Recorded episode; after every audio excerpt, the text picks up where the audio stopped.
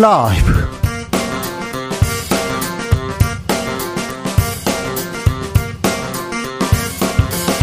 2023년 2월 21일 화요일입니다. 안녕하십니까. 주진우입니다.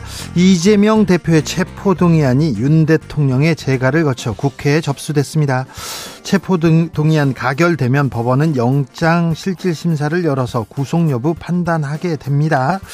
국회로 넘어온 체포동의안 어떻게 될까요? 최가박당에서 짚어보겠습니다.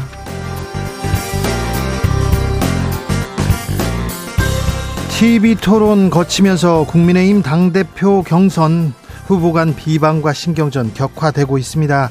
철수는 없다 외치는 안철수 후보의 선거 전략은 뭘까요? 안철수 캠프 김영우 선대위원장에게 들어보겠습니다. 어제 국회에선 이천공치 대통령 관저 개입 의혹과 관련해서 여야 간 공방 벌어졌습니다. 더불어민주당은 주술 정치는 국가의 망징이라 몰아세웠고요. 국민의힘은 근거 없는 공상소설이라고 일축했습니다. 그런데 논란의 파장 그치지 않습니다. 어디까지 이어질까요? 정치발전소 장현장에서 짚어보겠습니다.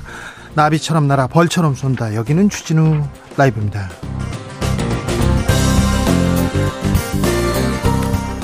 오늘도 자중차에 겸손하고 진정성 있게 여러분과 함께 하겠습니다.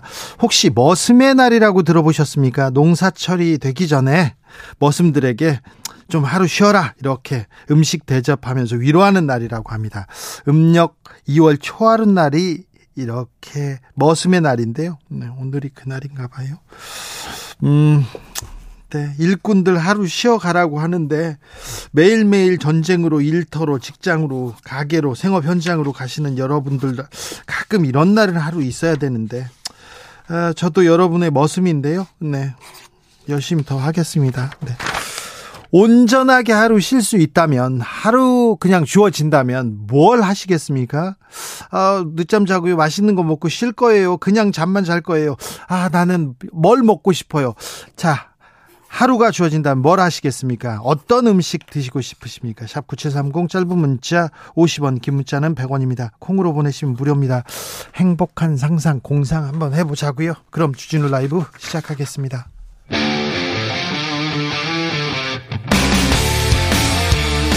탐사보도 외길 인생 20년 주 기자가 제일 싫어하는 것은? 세상에서 비리와 부리가 사라지는 그날까지 오늘도 흔들림 없이 주진우 라이브와 함께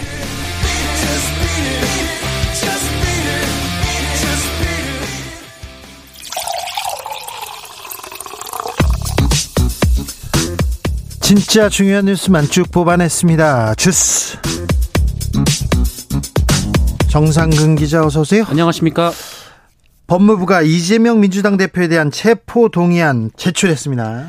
네, 법무부가 위례 대장동 개발 비리 의혹과 성남FC 후원금 의혹으로 구속영장이 청구된 민주당 이재명 대표에 대한 체포동의 요구서를 오늘 국회에 제출했습니다.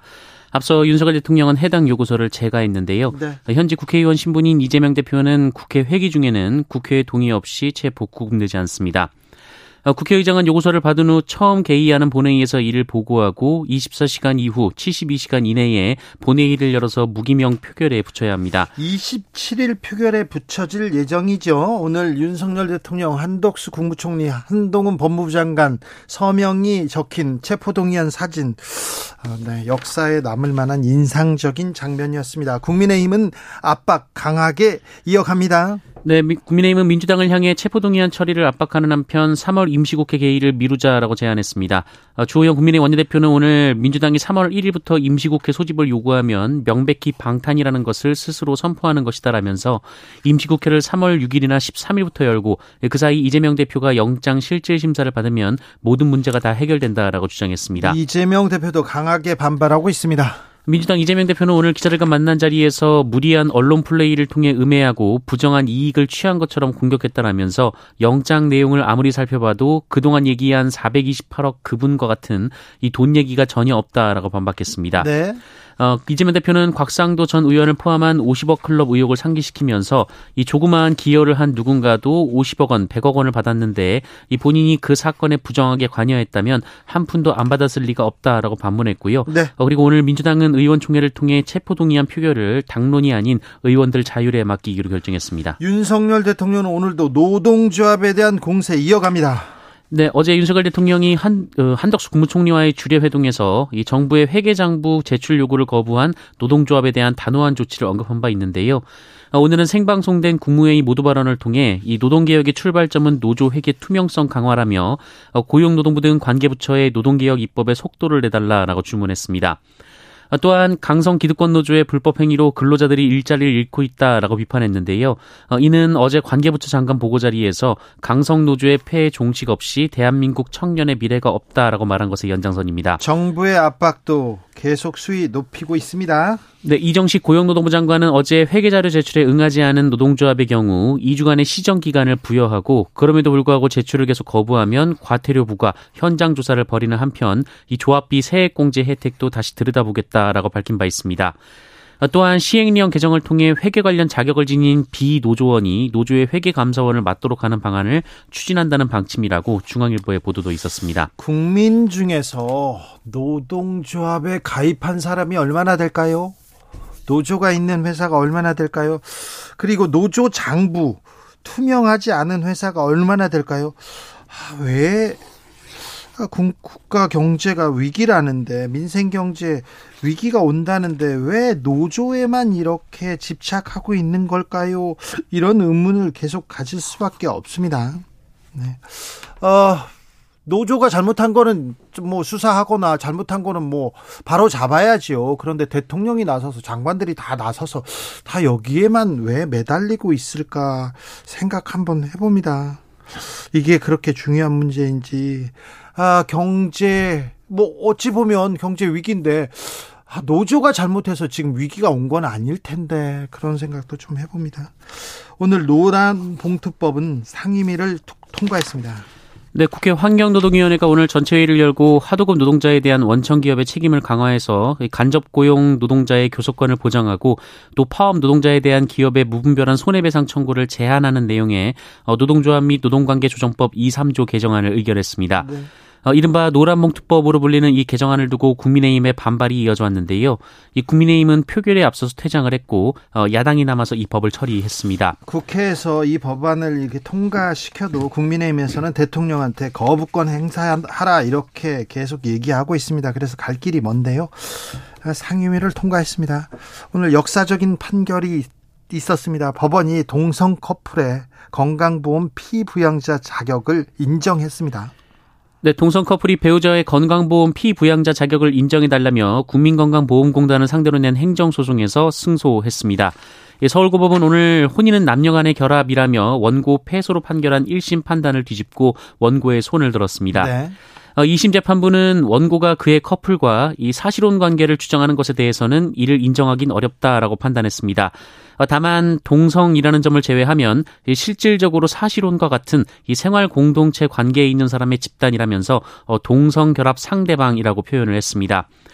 재판부는 사실혼 배우자 집단과 동성결합 상대방 집단은 이성인지 동성인지만 달리할 뿐 본질적으로 동일한 집단이라고 했고요. 어, 따라서 사실혼 배우자 집단에 대해서만 피부양자 자격을 인정하고 동성결합 상대방 집단에서는 피부양자 자격을 인정하지 않는 것은 성적 지향을 이유로 한 차별 대우라고 판결했습니다. 네. 성적 지향을 이유로 한 차별 대우다. 아, 시대의 변화가 좀 느껴지는 판결입니다. 어, 더디지만 조금씩 앞으로 가고 있다는 생각도 해봅니다. 네, 재판부는 국민건강보험의 피부양자 제도는 경제적 능력이 없어서 직장 가입자에게 생계를 의지하는 사람에게도 건강보험을 적용하기 위한 것이다라는 점도 고려했고요. 어, 시대 상황 변화에 따라 사회보장 차원에서 보호 대상이 돼야 할 생활 공동체의 개념이 기존의 가족 개념과 달라지는 점도 고려해야 한다라고 지적했습니다. 어, 또한 누구나 어떤 면에서는 소수자일 수 있다라면서 이 소수자에 속한다는 것은 다수자와 다르다는 것일 뿐 그 자체로 틀리거나 잘못된 것일 수 없다라고 해석했습니다. 아울러 다수결의 원칙이 지배하는 사회일수록 소수자 권리에 대한 인식과 이를 보호하기 위한 노력이 필요하다라면서 어, 이는 인권 최후 보루인 법원의 가장 큰 책무라고 판결했습니다. 네. 우리 법이 좀 앞으로 나아가야 되는데 그런 생각하는데 더디지만 앞으로 갑니다. 92년도에 마광수 교수가 구속됐습니다. 연세대 국문과 교수였는데 즐거운 살아 가자 정미여관으로 이런 작품을 냈는데 음란 서적을 제조했다. 이런 이유로 구속됐었어요. 그때. 교수직도 잃었고요. 지금 다시 보잖아요. 뭐 그렇게 야한 장면도 아닌데 그럼에도 불구하고 90년대였어요. 아, 외국에서 그 교수들이 웃었습니다. 외국에서 교수가 아니라 외국에서 지식인들이 우리 판결도 아, 선진국의 선진국인데 우리가 분명히 선진국인데 너무 더디가고 있지 않나. 몇 년 후에 우리가 되돌아보고 웃지 않을까 이런 생각도 좀 해봅니다. 아, 튀르키의 강력한 규모의 여진이 또 발생했네요. 네, 어, 튀르키예와 시리아에서 4만 7천여 명의 생명을 앗아간 지진이 일어난 지 2주일 만에 현지 시간으로 20일 규모 6이 넘는 지진이 또 발생해서 많은 사상자가 발생한 것으로 보입니다. 하필 또 여기에 네, 어, 유럽 지중해 지진센터는 이날 오후 8시 4분 이 튀르키예 동남부와 시리아 서북부 접경지에 규모 6.3의 지진이 발생했다라고 밝혔는데요. 네. 어, 최초 피해가 가장 심한 곳 중 하나인 하타이주 안타키아로부터 서남 서쪽 16km 떨어진 지점이었습니다. 어, 이번 지진으로 튀르키예와 시리아에서 8명이 숨지고 680여 명이 다쳤다라는 보도가 나왔는데 이 미국의 지질조사국은 이 지진으로 100여 명에서 1000명 정도 숨졌을 것으로 추정했습니다. 어제까지는 튀르키예 기적을 빌었는데 다시 또좀 아, 안전 무사 귀환을 또 빌어야 될 것 같습니다. 아, 정부가 쌀값 안정화 대책을 이렇게 발표해서 논란이었는데요. 한우 가격 안정화 대책으로 한우를 줄인다고요? 네, 최근 정부가 이 전라북도에서 재배되는 대표적인 쌀 품종인 신동진을 공공 비축 및 매입 대상에서 제한하기로 해서 이 전북 농민들의 반발이 이어지고 있는데요. 왜요? 어, 신동지는 수확량이 많고 품질이 좋아서 이 많은 농민들과 소비자들이 선호를 했는데 이 과잉 생산을 막기 위해서 이 특정 면적당 특정 재배량 이상의 다수확 품종을 제외하고 종자 공급도 중단키로 했던 것이었습니다. 아니, 품질이 좋고 수확량이 많다고 이걸 줄인다고요? 이건 또 좀 말이 안 되잖아요. 네, 그런데 어제 이 정황근 농림축산식품부 장관은 국회에서 이 최근 한우 도매 가격 하락을 두고 공급 과잉 문제로 진단을 하면서 어, 이를 위해 2024년까지 암소 14만 마리를 감축하겠다라고 밝혀 또 논란이 됐습니다. 어, 정황근 장관은 한우 생산비 절감을 위해서 24개월에서 26개월령까지 이 소 사육 기간 단축을 저탄소 축산물 인증에 포함시키기로도 했습니다. 이게 속값 뭐 도매값은 하락했다 얘기하는데 우리는 뭐 어, 뭐지 소고기 가격이 떨어졌다 이런 소리를 듣지 못했어요. 최근에 하나로마트에서 싸게 판다니까 오픈런 입고 있었지 않습니까? 아, 좀 도매와 소매 이 유통 마진을 줄여서 아, 국민들이 조금 더 소고기를 편하게 먹을 수 있다면 그렇게 된다면 자연스럽게 이 공급 과잉이 해소될 텐데 이거는 또 뭡니까? 쌀값 안정화 대책으로 품질이 우수한 쌀 재배하지 못하게 만들겠다. 한우 가격 안정화 대책으로 한우 줄이겠다. 얼마 전에 자살 대책으로 어, 번개탄 생산 금지하겠다. 이런 거하고 비슷한데 아이고 참 뭐 좀 죄송한 마음 죄송한 얘기인데 좀 생각을 좀 하고 계시는지 좀 깊이 아시는지 논의를 하고 계시는지 공부를 하고 계시는지 이걸 정책이라고 내신 건지 막 화날라고 그럽니다. 주스 정상근 기자와 함께했습니다. 고맙습니다. 아, 내일 하루 푹 쉴 수 있다면 뭐 하고 싶습니까? 이렇게 물어봅니다. 5356님, 떡볶이 먹으면서 하루 종일 웹툰 보고 싶습니다. 뒹굴뒹굴 좋네요. 1041님, 바닷가에 가서요. 새꽃이 회, 소주 한 잔, 크, 얘기합니다. 새꽃이 회요? 아이고. 6287님, 육아하느라 못 본 영화 하루 종일 몰아보면서 치맥하고 싶습니다. 뭐, 이렇게 소소해요. 왜 이렇게 뭐 뭐 큰 게 없어 뭐 소고기도 양껏 먹고 그런 게 아니라 소소하네요. 9193님 아침에 일본 가서 슬램덩크 배경이 된 철길 보고요. 초밥 먹고 저녁 비행기로 서울 돌아올 거예요. 아 아침에 초밥 먹으러 일본 가기 뭐 네 좋습니다. 아, 0147님 은행 업무 보고요. 차량 수리하고 목적지 없는 드라이브 하고 싶습니다. 아무 휴게소나 들어가서 통감자나 먹으면서 바람 쐬고 싶어요. 아 이렇게 좀 소소한 행복 이렇게 누리고 싶네요. 8891님 결혼 43년 차입니다. 저도 남편 애들 삼시세끼 밥상 차리고 빨래와 청소해 줬으니까 머슴이에요. 하루 휴가 주면 눈꽃 열차 타고 기차 안에서 창밖 눈 보면서 팥죽 먹고 싶어요. 얘기합니다. 3269님, 오늘이 그 하루입니다. 남편은 지방 출장, 아이들은 여행 가고, 와, 신난다. 그런데요, 해야 하는데, 신난다 해야 하는데, 오전에는 대청소에 빨래하고 집안일이 끝이 없습니다. 아이고, 주부님들 끝이 없어요. 3484님, 아무것도 안 하고요. 그냥 방에서 커튼 치고 숙면하고 싶습니다. 일이다, 약속이다. 너무 지쳤어요. 다 끄고, 신경 끄고, 자고 싶습니다. 얘기했는데, 큰 거 바라지 않는군요. 그러면 하루는 휴가를 좀 주세요. 이렇게 가족들하고 얘기를 해서 내일 하루는 내가 못하겠다. 밥 못한다. 내일 하루는 나 출, 출근 안 한다. 이렇게 하고 하루쯤은 아, 자기한테 이렇게 상을 내려셔도 휴가를 주셔도 됩니다. 왜 못해? 그걸 못해요. 그게 어렵죠. 거기서 행복이 오는데.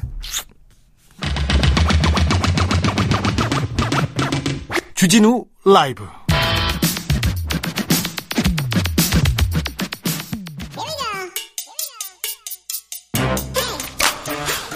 뉴스를 향한 진지한 고민 기자들의 수다.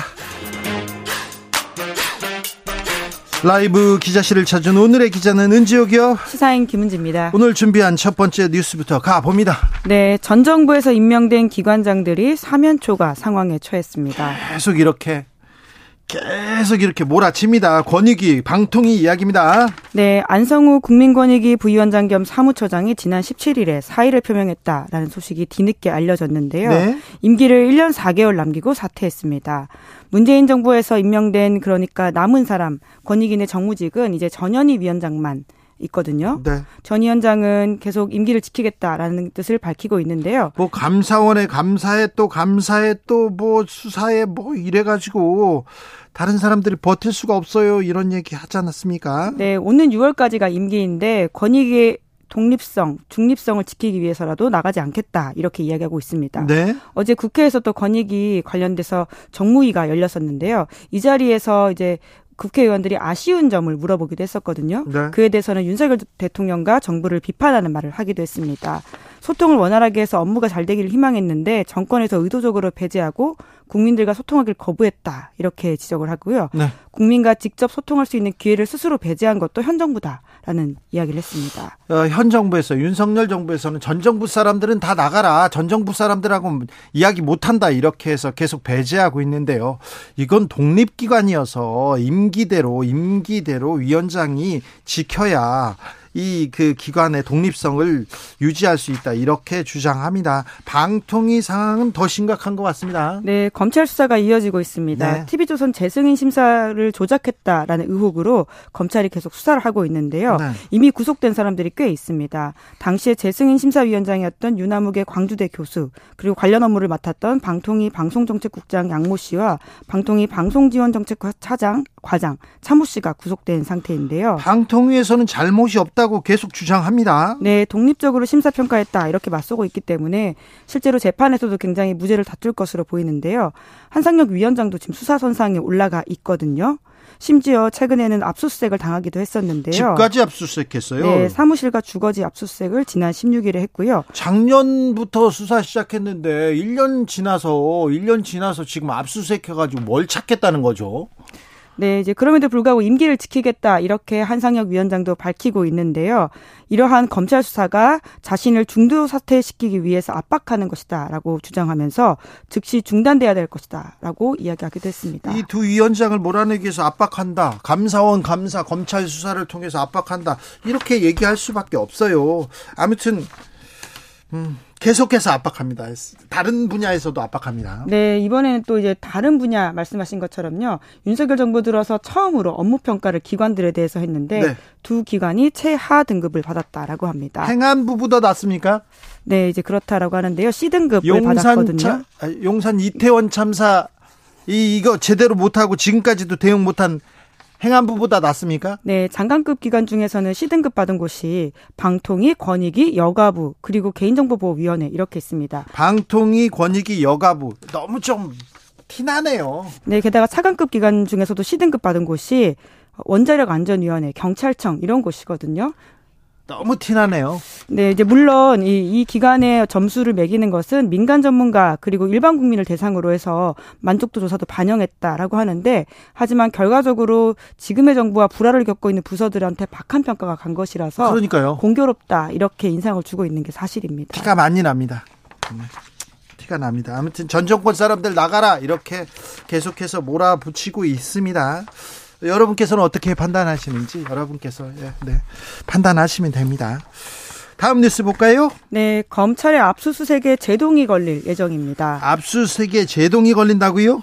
네, 지금까지는 검찰이 압수수색 영장 신청하면 거의 다 나왔다 이렇게 보시면 됩니다. 그렇습니다. 수사 과정에서 뭐 이 압수수색 저 자료들 좀 봐야 된다 하면 압수수색 영장은 거의 다 내줍니다. 네, 이제 물론 법원을 거치긴 하는데요. 실질 심사 같은 과정이 없었기 때문에 99% 발부됐다 이렇게 보시면 됩니다. 저녁에 신청해가지고 받아가고 그러, 그러기도 해요. 네, 이제 게다가 요즘은 전자정보를 보면 그 사람의 모든 것들이 다 나와 있지 않습니까? 예. 사실상 그 사람이 현신이다 이렇게 봐야 될 정도로 모든 것이 다 나와 있는데요. 이걸 가져감으로써 다 털린다 이런 불안감들이 꽤 있거든요. 예. 별건 수사도 이렇게 이어지는 게 아니냐라는 의혹도 있어 왔고요. 그렇죠. 이런 영장 발부 관행에 대해서 법원이 이제 제동을 걸기 시작하는 건데요. 예. 2월 3일 대법원 행정 법원 행정처에 압수수색 영장 발부 전 신문 제도 도입하겠다 이렇게 밝혔습니다. 예, 뭐 인권을 위해서 필요하다 이런 얘기가 있습니다. 네, 그래서 이제 해당 규칙을 개정을 해서 그것이 적용되는 게 6월 1일부터인데요. 네. 그러면 검찰은 압수수색 영장 신청할 때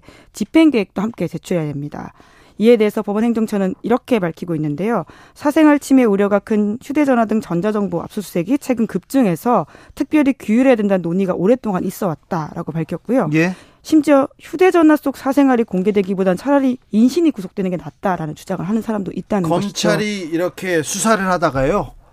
압수수색을 하다가 휴대전화를 이렇게 이렇게 압수수색해가지고 가져갑니다. 그런데 옛날 휴대전화예요. 거기에서 옛날 사생활이 나왔어요. 너 이거 공개한다?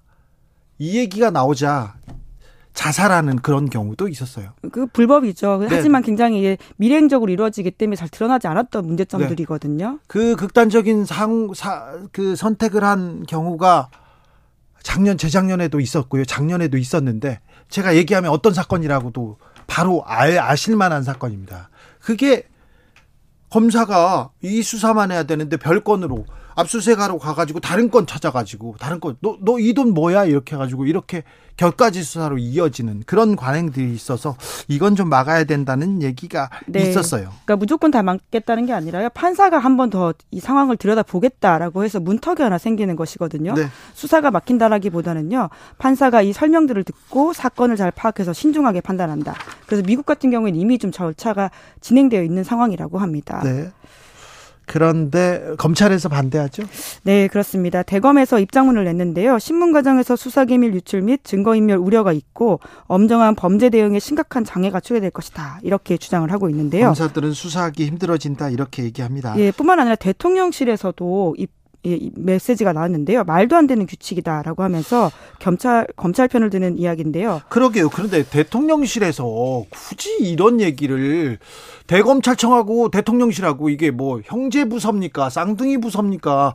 굳이 이 사법부 얘기에 또 목소리를 냅니다. 검찰총장 출신 대통령이어서 그러고 검사 출신이 많아서 그런지 이 목소리를 내는 것 자체가 이례적이에요. 네, 적절하지 않다는 비판이 있을 수밖에 없습니다. 말씀처럼 검찰총장 자리에서 직행을 대통령 자리로 했잖아요. 네. 그래서 그런 검찰의 중립성, 독립성에 대한 이야기들이 계속 지적되어 왔는데요. 네, 이런 이야기 하는 게 하면서 맞느냐. 네, 네. 공정성, 중립성 이렇게 훼손합니다.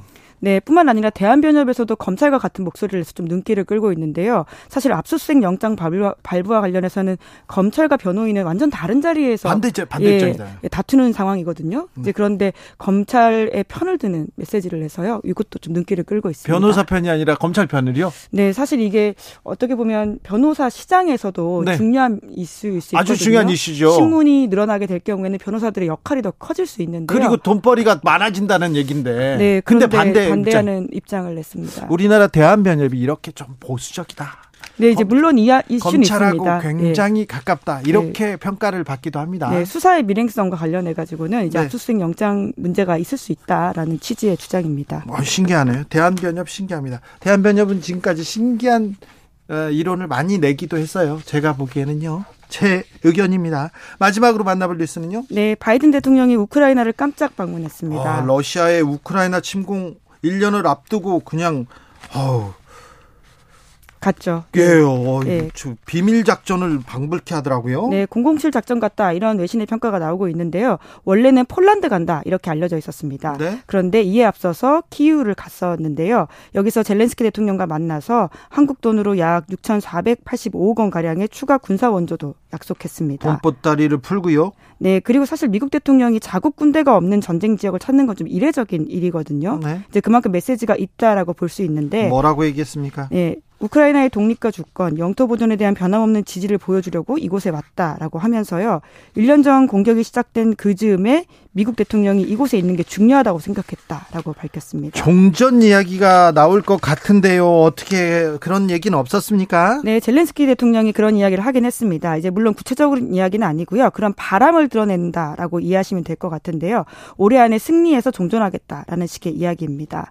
그리고 나서는 바이든 대통령이 5시간 머물고 폴란드로 가긴 했는데요. 네. 특히나 이제 이 깜짝 방문에서 제가 좀 눈길을 줬던 이슈는요. 취재진이 동행했다라는 사실입니다. 네. 굉장히 밀행적으로 이루어졌음에도 불구하고 그래서 그 백악관에서도 아주 소수의 사람들이 갔거든요. 네. 이 국가안보보좌관 이런 사람들만 갔는데 그럼에도 불구하고 이 자리에 취재진을 데리고 갔다. 두 명을 갔다. 이렇게 보는 것도 이런 상황에서도 있습니다. 기자는 가야 됩니다. 종군 기자라는 게 있고요. 어떤 상황에도 기자들은 가야죠. 네, 백악관이 이제 거기에 동행을 시켰다라고 하는 게 사실 핵심이라고 할 수 있죠. 가는 건 맞아 맞아요. 네. 이게 이게 정상입니다. 네. 네.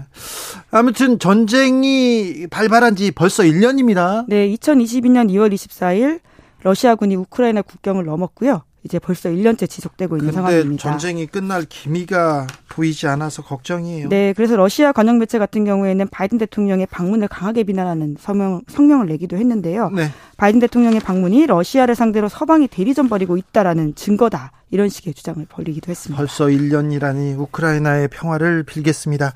기자들의 수다 시사인 김은지 기자 함께했습니다. 감사합니다. 네, 고맙습니다. 교통정보센터 다녀오겠습니다. 이승미 씨.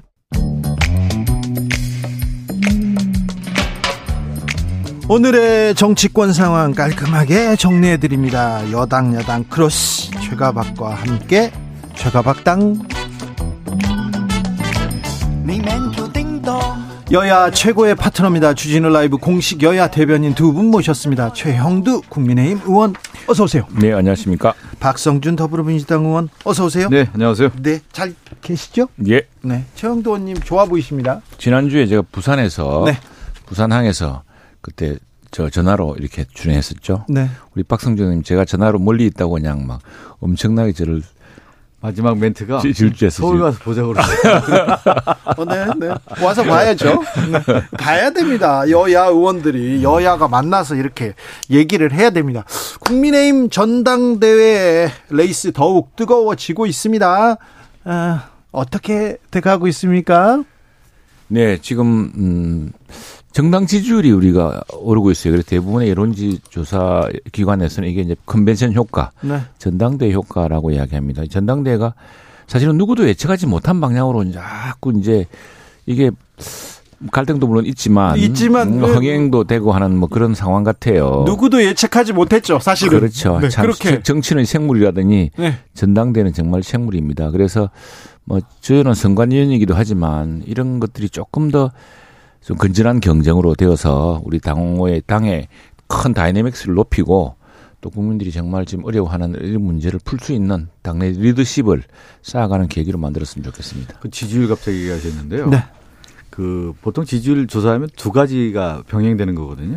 어, 개인에게 조사를 한다면 하나가 뭐 인지도가 있고 하나가 호감도인데 국민의힘은 인지도는 높아지는 거죠. 뭐 어쨌든 네가티브가 됐든 해서 비호감도는 상당히 높아지는 것이 지금 추세가 아닌가 싶은 생각이 그런 조사 없습니다. 지금 빡이 이걸 중앙선관위 이걸 봐도 안 나와요. 컨벤션 효과에 보면 국민의힘 전당대회 네. 레이스 어떻게 보고 계십니까? 박성준 의원님. 지금 수렁으로 가고 있는 거죠. 수렁, 입니까 수렁으로 이제 빠지고 있는 건데 지금 저는 가장 큰 이슈는 역시 이제 김기현 후보의 KTX 부동산 의혹이 가장 큰 이슈로 떠올랐다. 미염도 잘 져요. 뭐 KTX 서지도 않는데 무슨 KTX. 아니 지금. 제가 얘기하는 게 아니라 그 국민의힘에 있는 후보들이 다 얘기하고 있잖아요. 황교안 후보. 김기현 그 KTX 부동산 의혹은 좀 점점 커지고 커지죠. 있습니다. 눈덩이처럼 커지죠. 왜 그러냐면 98년도에 김기현 후, 의원이 샀다고 하는데 제가 그 생각이 좀 들더라고요. 이분이 어, 변호사 시절이더라고. 그 전에는 판사를 했는데. 변호사가 됐죠. 변호사가 돼서 3,500평을 땅을 샀어요. 시골에 3, 3, 3만 5천 평 참. 어, 3만 5천 평 아닙니까? 3만 5천 평이면 최영주 의원님도 시골 출신이잖아요. 저도 시골 출신인데 땅이 어마어마합니다. 3만 네. 5천 평이면. 근데 왜 사요 이거를 도대체? 아니 땅 살 수도 있죠. 아니 그러니까 뭐냐면 제 얘기는 네. 공직에 출마할 생각은 그 당시에 없었겠죠. 아 예. 어, 그랬을 가능성이 아니 그럴까요? 98년도에 변호사 시절이었습니다. 땅을 음, 샀을 때가. 그러셨나요? 네, 변호사 시절이었기 때문에. 근데 2004년도에 국회의원 출마를 하셨더라고 아, 보니까. 그, 그냥 그러니까 공직의 생각이 없었던 거 아닌가 이런 생각이 좀 들고. 자, 제가 3... 요거 하나만 얘기하고요. 네. 최영두 의원님 말씀해 주시면 좋을 것 같아요. 왜 그러냐면 제가 이 얘기를 드려요. 98년도에 땅 산 거에 대한 이제 해명도 하셨던데 그러면 그 당시 얼마에 샀는지 3,800만 원 가량입니다. 그러니까 3,800만 원인데 지금 한 640억 정도 된다는 거 아니에요? 지금 3,800만 원짜리가요? 네, 지금. 아닙니다. 지금 아. 니 지금 얘기한 거 보면 600 지금 시세로 하면 640억 정도 된다던데 요. 아, 제, 아니, 아이고. 제 얘기 한 다음에 자. 들어보세요. 제 얘기는 당은 이게 면책 특권이 없는 자입니다. 그막 그렇게 하시면 안 돼요. 아니, 의원님 제가 정확하게 지금 언론 보도 나온 걸 가지고 얘기하는 거예요. 3만 5천 평을 98년도에 산 가격이 얼마고 지금 현 시점 얼마고 그에게가 소명이 돼야 될 것 같아요. 네. 근데 보통 제가 생각할 때 의원들은 땅이 올랐잖아요. 어느 네. 정도. 네. 그러면 국회의원을 하면 이게 부담되기 때문에 그 이전에 다 처분을 하죠, 사실은. 대부분 그렇죠. 소유를 하고 있지는 않아요. 이 예, 부동산 예. 투기 의혹에 대한 것이 워낙 큰 이슈가 되기 때문에 상당히 부담스러운 거거든. 불로소득이잖아요. 그, 래 서 이제 그 부분을 설명해야 되고 또 하나가 어떤 설명이 돼야 되냐면 시세 차익이 얼마나 나는지 설명을 해야 될 거 아니에요. 그 다음에 KTX 노선이 지금 황교안 후보 또 천하람 안철수 의원이 설명하잖아요. 왜 애초 계획과 달리 하필이면 김기현 의원이 갖고 있었던 땅으로 다시 왜 이 KTX 이거에 조정이 됐는지 이게 설명이 돼야 되지 않게 아니 제 얘기가 아니에요. 지금 국민의힘의 내부에 나오는 얘기입니다. 그, 아니 이제 이게 설명이 안 되고 있으니까 자, 이건 우선에, 더 커질 수밖에 우선에 몇백억이라는 말은 근거 없는 이야기입니다. 그 왜냐하면은 이게 공시지가라는 게 나오고요. 또 한편으로는 어떻게 보자면은 만일 큰 공직이라든가 이런 게 있었다면 이게 이 땅이 문제됐다면 진작 팔았겠죠. 근데 이 땅이 이제 사실은 이게 저 KTX가 지나간다고 해서 KTX역하고 가까운 것도 아니고 고속도로가 지난다 해서 고속도로 앞도 아닙니다. 이게 이제 이른바 맹지라 그래서 무슨 산 속에 있는 땅 비슷한 건가 봐요. 그래서 네. 여기에 산림법도 있고 해서 아무거나 할 수가 없습니다. 그리고 이 공시지가라는 것은 매우 엄밀하게 계산이 되기 때문에 그래서 민주당이 지난번에 일, 어떤 야당 어떤 대변인이 한 말씀 하신 게 막 뻥튀기 돼서 그런 건데 그 땅을 비교를 했는데 그 땅하고 이 땅하고는 땅의 그 형질이라든가 땅의 용도라든가 땅의 그 지, 지목이 다 다른 것이고 또 이건 뭐 없는 거죠. 이건 뭐 지금 언론에서도 많이 검증이 되고 있어서 네. 만일 이게 문제됐다면은 지난번 울산시장 수사할 때 탈탈 털었을 때 그때 그때 엄청나게 했겠죠. 근데 네. 이게 안 되는 이야기인데 우리 당내 이제 경선이 치열하다 보니까 저희 좀 안타깝습니다. 아니, 우리 예. 대변인 논평이 나갔거든요. 예. 지금 제가 민주당 논평이 좀 나가서 제가 인용을 하는 건데 어, 98년도에 구매했던 그 울산 지역 땅이 현재 시세로 한 640억이 추정된다는 거예요. 추정이 추정이, 추정이 되는 네. 거예요. 제가 네. 그건 정확하게 옆에, 옆에 하는 건데 아니 그건 제가 얘기하는 것처럼 3만 5천 평을 사진 않아요. 정치인들이. 자, 3만 그거를 4,920평의 맹지를 그러니까. 당시에는 3,800만 원 가량에 샀습니다. 3,800만 원이니까 현... 이게 얼마나 올라갔는지 그러니까 640억으로 추정이 된다고 하는데 이게 설명이 안 되는 거죠. 1,800배 그러면 지금 얘기한 것처럼 이 부동산 우리가 얘기하는 불로소득이라고 하는 부분에 대해서 김기현 의원이 정확하게 설명이 되나요? 그러니까 국민의힘 다른 후보들이 이 문제가 해결되지 않고 나서는 국민의힘이 위기에 올 수밖에 없다.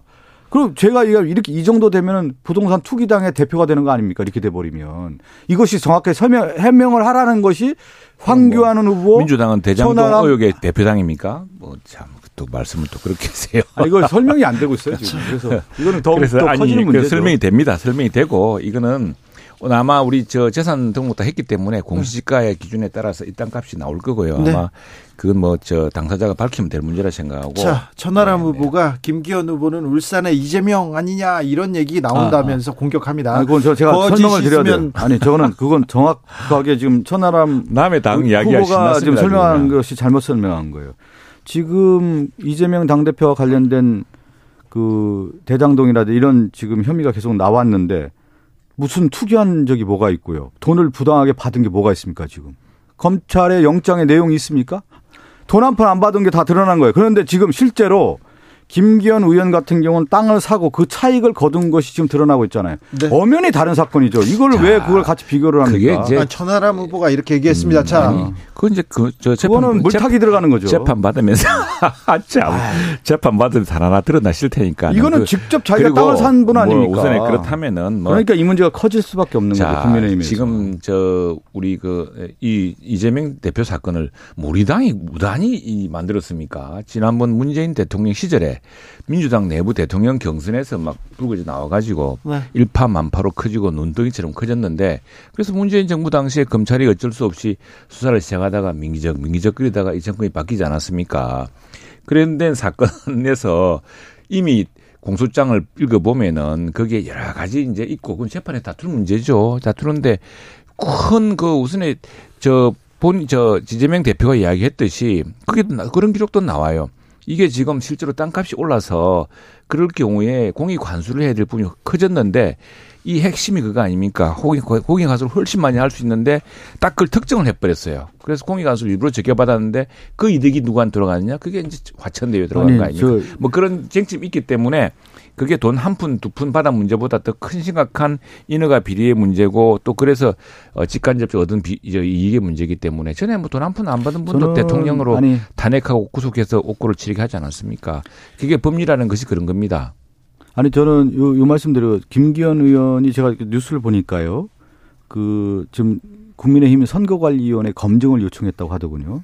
검, 예. 검증을 넘어서 이 매입 과정이라든가 이것이 어떻게 용도 변경이 되는 건지 KTX 노선이 용도 변경이 됐습니까? 아니 용 아니 안 됐어요. 아니 KTX 노선이 어떻게 그쪽으로 가게 되는 건지. KTX 노선이 그 김기현 네? 무슨 관계 있습니까? 노, 노선 변경이라는 얘기는 제가 쓰지 않고 지나도록 변경한 거. 그러니까 당초 계획과 달리 자기 소유의 임야를 지나도록 변경됐다는 의혹이 있는 거 아니겠습니까? 그 부분에 대해서 지금 어, 국민의힘의 다른 후보들이 지금 의혹을 제기하고 있는데 거기에 대해 설명을 해야 되지 않겠습니까? 그리고 설명이 안 된다고 하면은 당연히 검증위원회에서 선거관리위원회에서 이거에 대해서 자, 선거에서 지금 조사를 해야 되는 것이죠. 이게 사실은 저희들은 좀 안타깝습니다. 선관 입장에서는 네. 아니 지금 민생 문제며 우리 여당이 소수 여당이 해결해야 할 문제가 얼마나 많은데 이런 문제에 매달린지 모르겠지만 어쨌거나 선거다 경선이다 보니까 이 유불리를 가지고서 이런 여러 후보들이 하고 있습니다. 그래서 경선 과정에서 저희들이 다만 이야기하는 것은 근거 없이 무리하게 이 하는 것은 이건 네. 정말 전당대회란 게 어떻게 보면 당에 힘을 모으는 과정이거든요. 당을 파탄시키는 과정이 아니지 않습니까? 네. 그런 검도를 지켜달라는 것이고 아마 국회의원 그다음에 이 문제는요. 지금 야당이 더 신나서 지금 자꾸 달려드는데 별로 크게 저 재미있는 대목이 없습니다. 왜냐하면은 언론도 검증을 하고 있고 또 당장 어, 공개될 재산 공개 국회의원 재산 등록 과정에서 보면 이게 공시지가 평가가 들어가게 되어 있습니다. 이 공시지가는요 국회에 쓰는 게 아니고 공시지가의 등록에 따라서 자동으로 뜨게 되어 있습니다. 그 땅에 대해서. 네. 그래서 공시지가를 넘어서 현 시세를 한번 비교해야 될 것 같고요. 저는 네. 제가 한번 말씀드리는데 공시 그 차이는 안 나죠. 부동산 대부분 국회의원이 3만 5천 평 이렇게 갖고 있다? 그런 사람 없습니다. 아무튼 640억이라는데 아직은 의혹 단계입니다만 의혹 단계지만 이 부분에 대한 아, 설명이 네. 안 되고 있다라고 하면은 공당의 당 대표로서 이 자격이 있는지 황교안 대표가 그렇게 하잖아요. 자격이 있는지를 묻잖아요. 알겠습니다. 그리고 이 저 노선이가 결정된 시기는 또 우리 또 민주당 시장 때였어요. 자 사실관계가 나오면 민주당 시장이 김기현 대표 받으려고 그랬습니까? 이 부분은 사실관계가 좀 나와야 될것 네, 같아요. 나옵니다. 네, 네. 자, 아니, 지켜보자고요. 아니 보통 그 여기 국민의힘뿐만 아니라 국민의힘이 아마 이 김기현 원내대표 시절에 모든 걸 그렇게 수사 하라고 하고 고발하고 막 그랬는데 이거 국민의힘 안에서 고발해야 되는 거 아닙니까? 알겠어요. 조사하라고? 조사하라고 지금 한교안 고발, 후보가 고발해야 되는 거 아니에요? 거짓말했으면 후보 사퇴하겠냐, 약속하겠냐 하고 있습니다. 그러니까요. 최영두 의원님한테 물어봅니다. 최영두 의원은 어, 국민의힘 선관위원을 맡고 계신데 안철수 후보가 직격하더라고요. 당 선거관리위원회에 기울어져 있다 이렇게. 저희들 굉장히 사실과 법리에 따라서 하고 있습니다. 모든 전례에 따라서. 그래서 이뭐 선관위에서 유불리에 따라서 지난번에 또 안철수 후보가 무슨 문제를 제기해서 그 제기에 대해서 타당한 부분은 저희들 네. 시정 조치를 했고요. 예. 네. 알겠습니다. 자, 다른 내용으로 좀 넘어갈게요. 이재명 대표 체포동의안 얘기도 좀 해야 되는데 어, 민주당이 여러 조사에서 지금 뭐 조금 고전을 면치 못하고 있습니다. 어, 최근에도 리얼미터가 미디어 트리뷴 의뢰로 13일에서 17일까지 정당 지지도 이렇게 조사했는데 국민의힘은 45%였고요.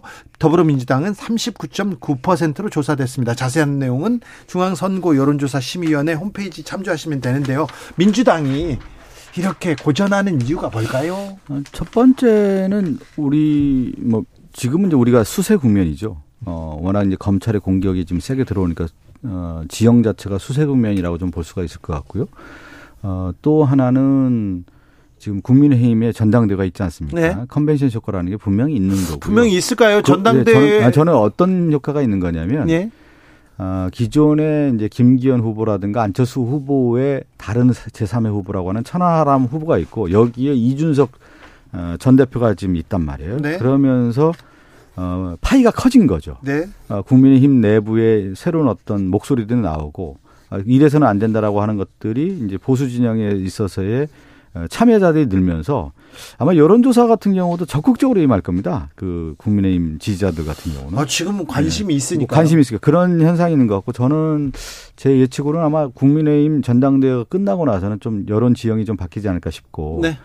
그 장기적으로 볼 때는 결국은 대통령 지지율이 가장 큰 변수거든요. 예. 어, 대통령 지지율을 얼만큼 유지하느냐인데 어, 실질적으로 어, 윤석열 정권 들어서 지지율이 역대 모든 대통령에 비해서 어, 높지 않다라는 것은 그만큼 국민의 신뢰도가 낮다는 거기 때문에 네. 향후 지지율이라고 하는 것이 충분히 변화할 수 있는 것이죠. 네. 자, 제가 오늘 그러면 제가 제말 해봐야 뭐 잘 자기 당파적 이익 따라 산다 그럴 테고 오늘 제가 경향신문 사설을 한번 읽어보겠습니다. 예. 경향신문 사설하고 뭐 저는 아침에 일어나면 경향신문, 한겨레신문, 조선일보, 중앙일보, 동아일보, 매일경제, 한국경제, 한국일보 다 봅니다. 우리나라 항상 신문. 만 갖고 다녀요. 예. 그리고 습관은 문화일보를 보고 네. 그런데 왜냐하면 이거 제가 당파적으로 하는 이야기가 이렇습니다. 이래 있습니다. 오늘 민주당의 지지율 하락이 말하는 것 경향신문 사설입니다. 상당히 진보적인 건조죠.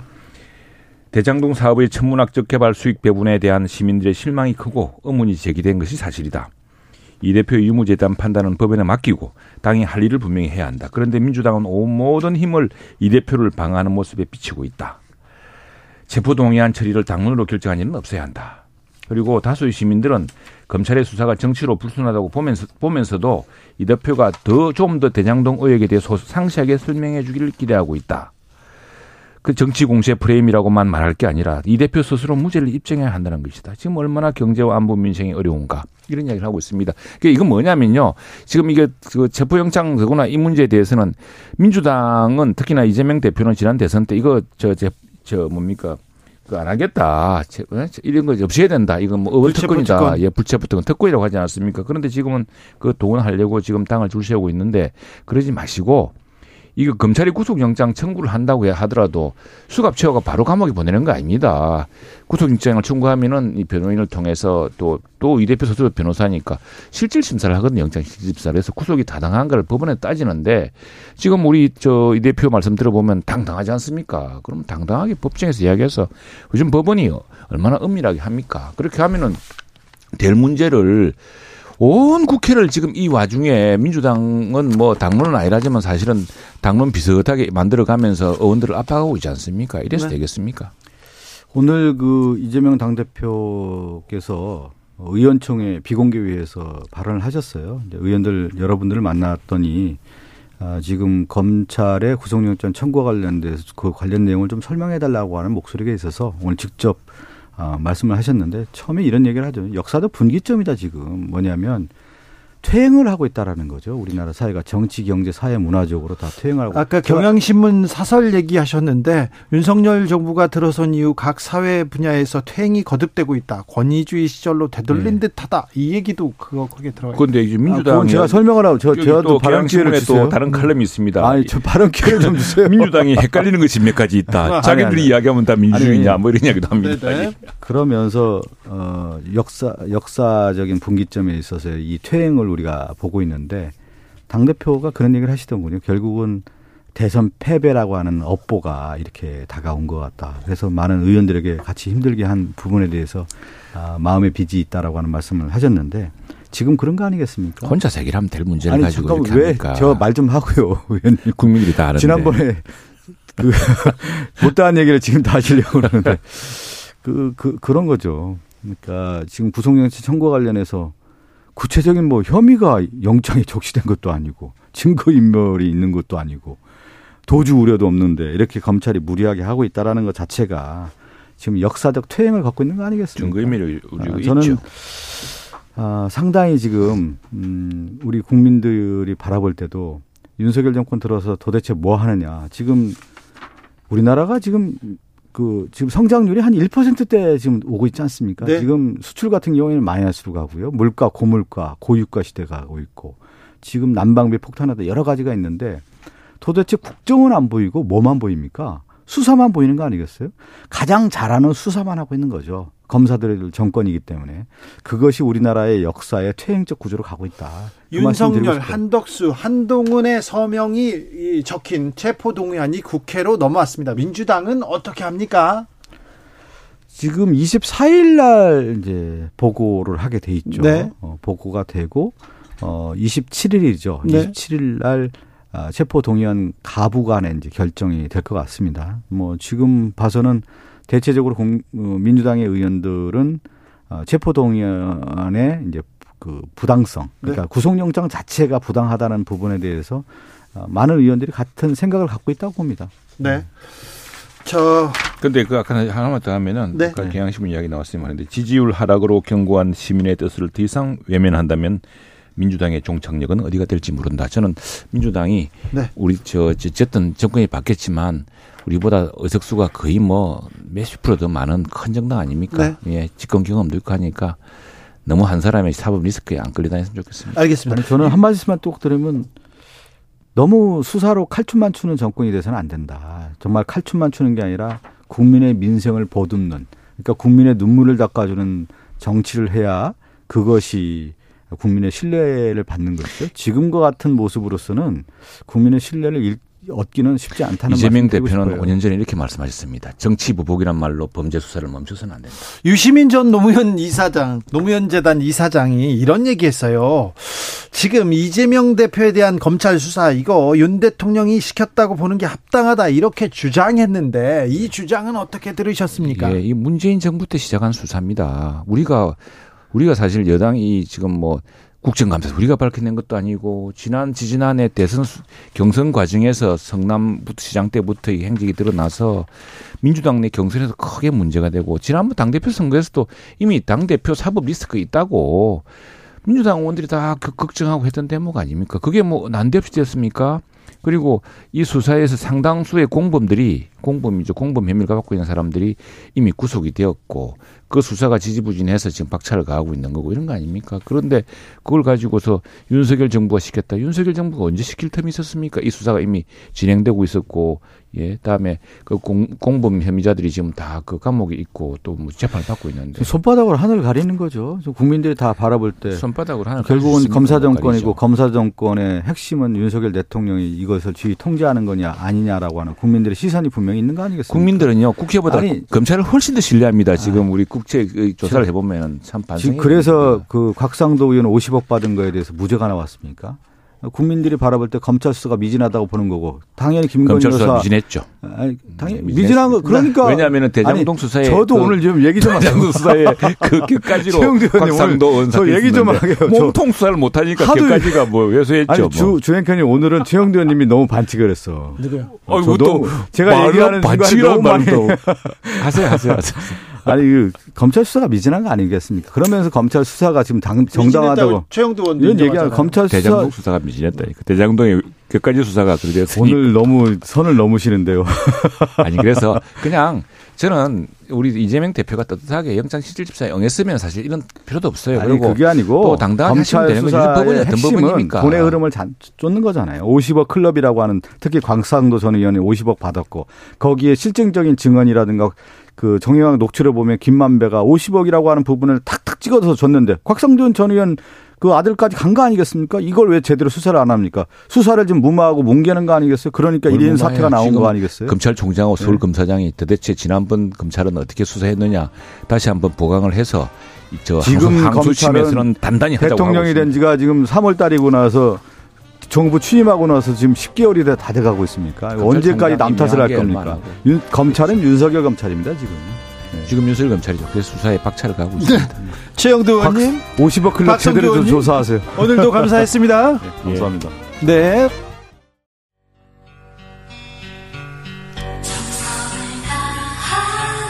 정성을 다하는 국민의 방송 KBS 주진우 라이브 그냥 그렇다고요.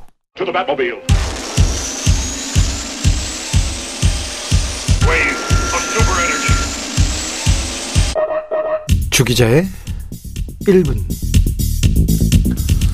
윤석열 대통령이 오늘 용산 대통령실에서 꿈과 도전의 new space 시대 우주경제 개척자와의 대화를 열었습니다. 윤 대통령 소형 발사체 블루웨일 앞에서는 질문을 쏟아냈습니다. 액체는 어디에다 주입해요?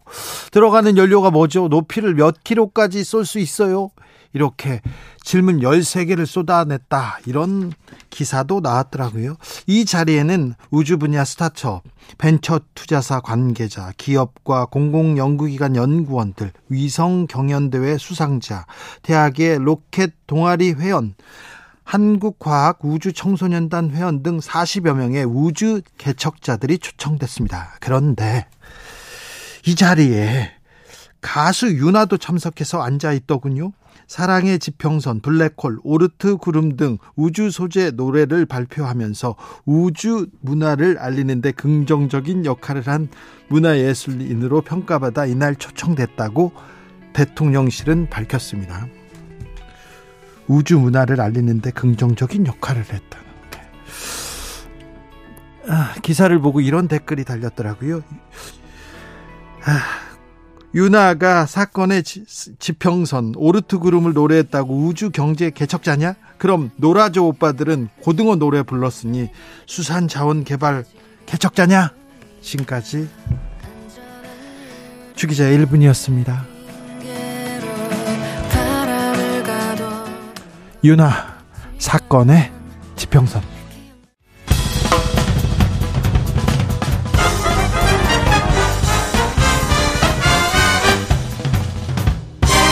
훅 인터뷰. 모두를 위한 모두를 향한 모두의 궁금증 훅 인터뷰 해를 거듭할수록 후보 간 신경전 뜨거워집니다. TV 토론 이어집니다. 자, 김기현 따돌리고 천하람 돌풍 막아내야 하는 안철수 후보. 자, 남은 기간 선거 전략은 무엇인지 안철수 후보 캠프에 김영우 선대위원장 모셨습니다. 안녕하세요. 네, 안녕하세요. 김영우입니다. 고생 많으시죠? 예. 음, 뭐. 자, 지금 안철수 후보 잘 달려가고 있습니까? 열심히 하고 있고요. 네. 역시 내년 총선의 가장 키워드는 네. 확장성입니다. 네. 아, 그래서 이제 수도권에서 이겨야 전체 총선에서 이기니까 네. 그 확장성이라고 하는 것은 우리 당이 얼만큼 개혁하고 변화하느냐거든요. 네. 그것을 상징하는 후보는 안철수 후보다. 네. 이런 각오와 전략으로 이제 맞서고 있죠.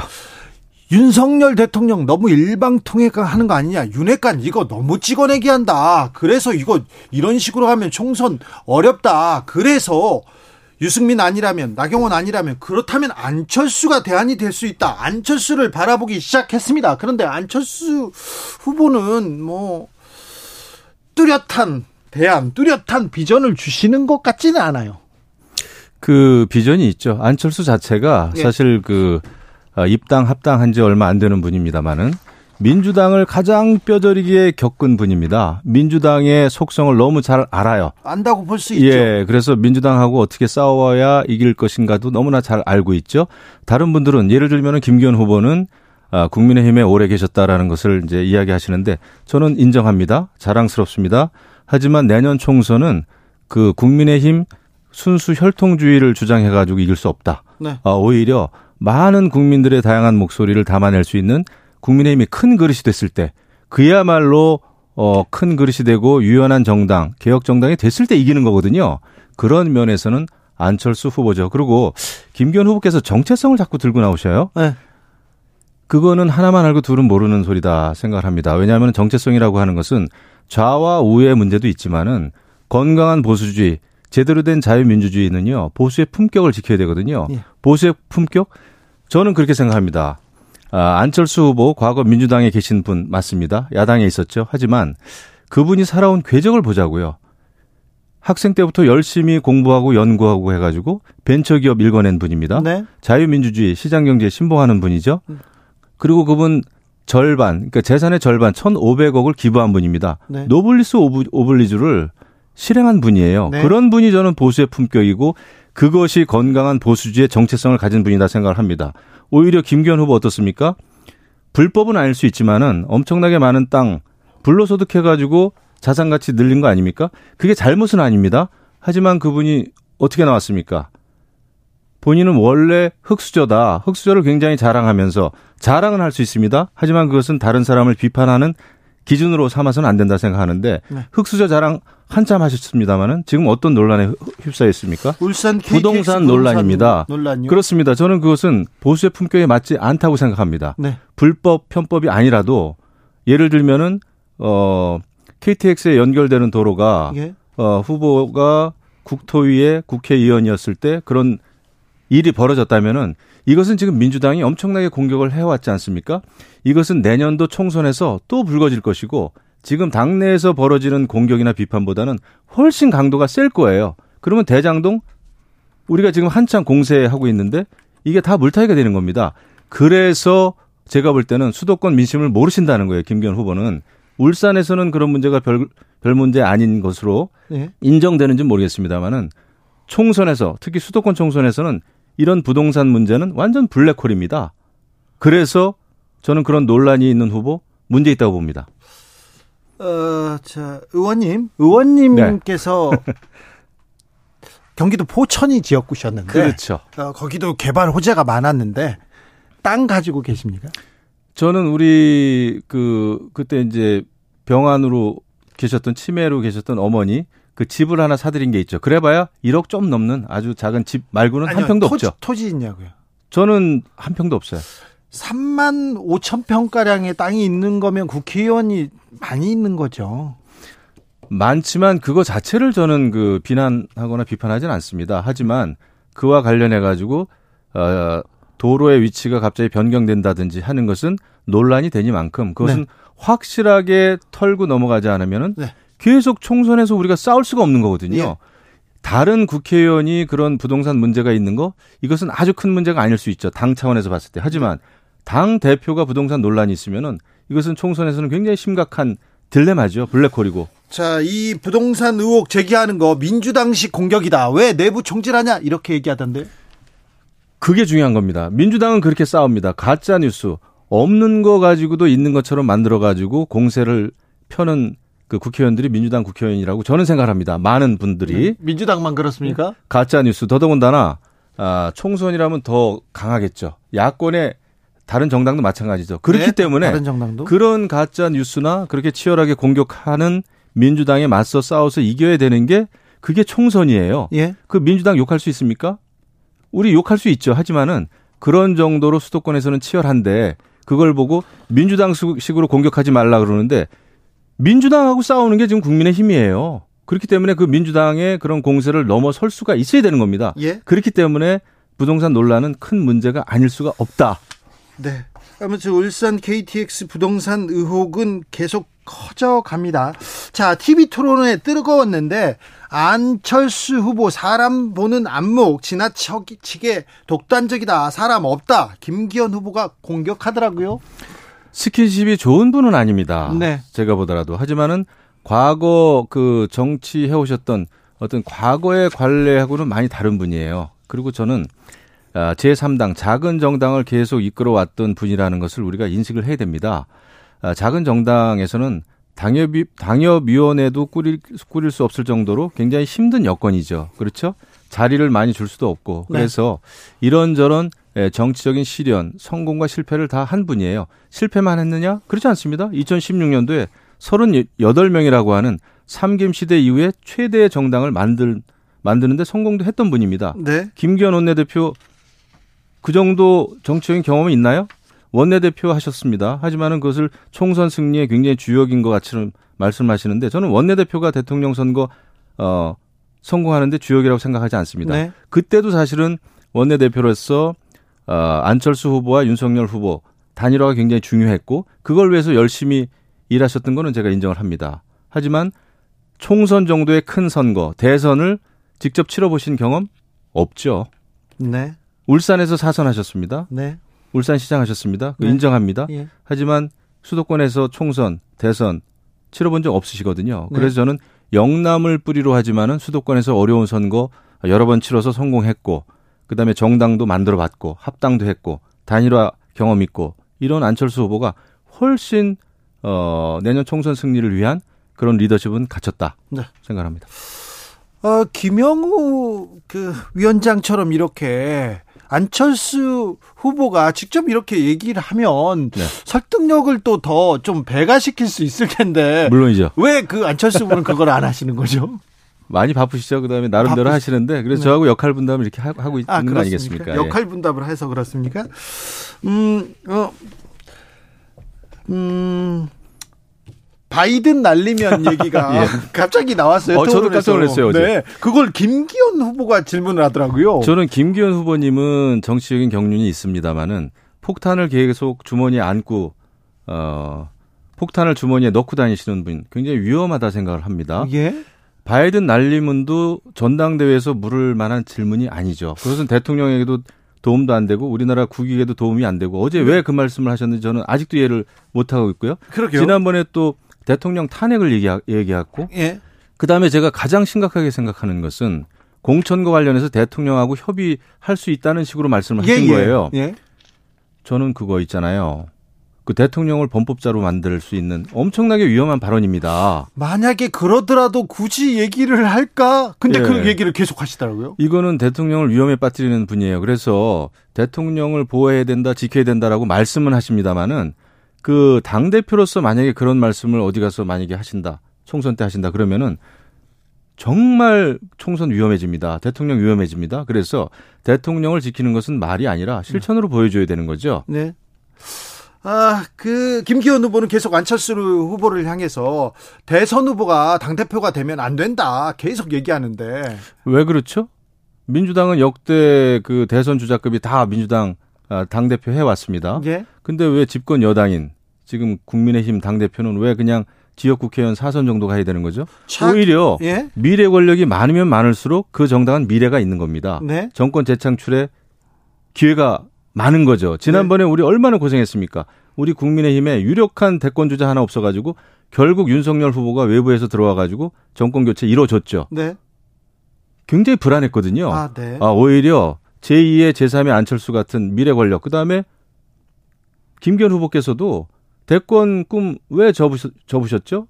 오히려 제가 볼 때는 초선이든 재선이든 어, 청년 정치인이든 대권 꿈 갖는 게 저는 좋다고 봅니다. 그래야 미래 권력끼리 공정한 경쟁하는 거 아니겠습니까? 네. 왜 국민의힘 당대표를 그렇게 그 쪼그라뜨립니까? 초라하게 만듭니까? 대권 주자가 왜 안 되죠? 국민의힘 당대표, 음, 대선 주자가 당대표가 되면 차기 권력으로 권력 힘이 넘어간다. 그래서 내임덕 온다. 이 얘기를 윤핵관들이 하지 않습니까? 그거는 윤핵관이나 아무튼 김기현 후보께서 잘못 생각하시는 거예요. 우리는 이번에 공천도 마음대로 하겠다고 하는 게 아닙니다. 네. 공천, 시스템 공천을 하겠다는 겁니다. 그리고 손 띄겠다는 거예요. 그 이후에는 관리형 당대표로서 충분한 자격이 있는 김기현 후보께서도 하실 수가 있다. 당대표. 네. 우리는 오로지 지금 목표는 지금의 시대 정신, 국민의힘의 시대 정신은 총선 승리입니다. 네. 그게 안 되면은 네. 어, 윤석열 정부가 아무 일도 할 수가 없는 거예요.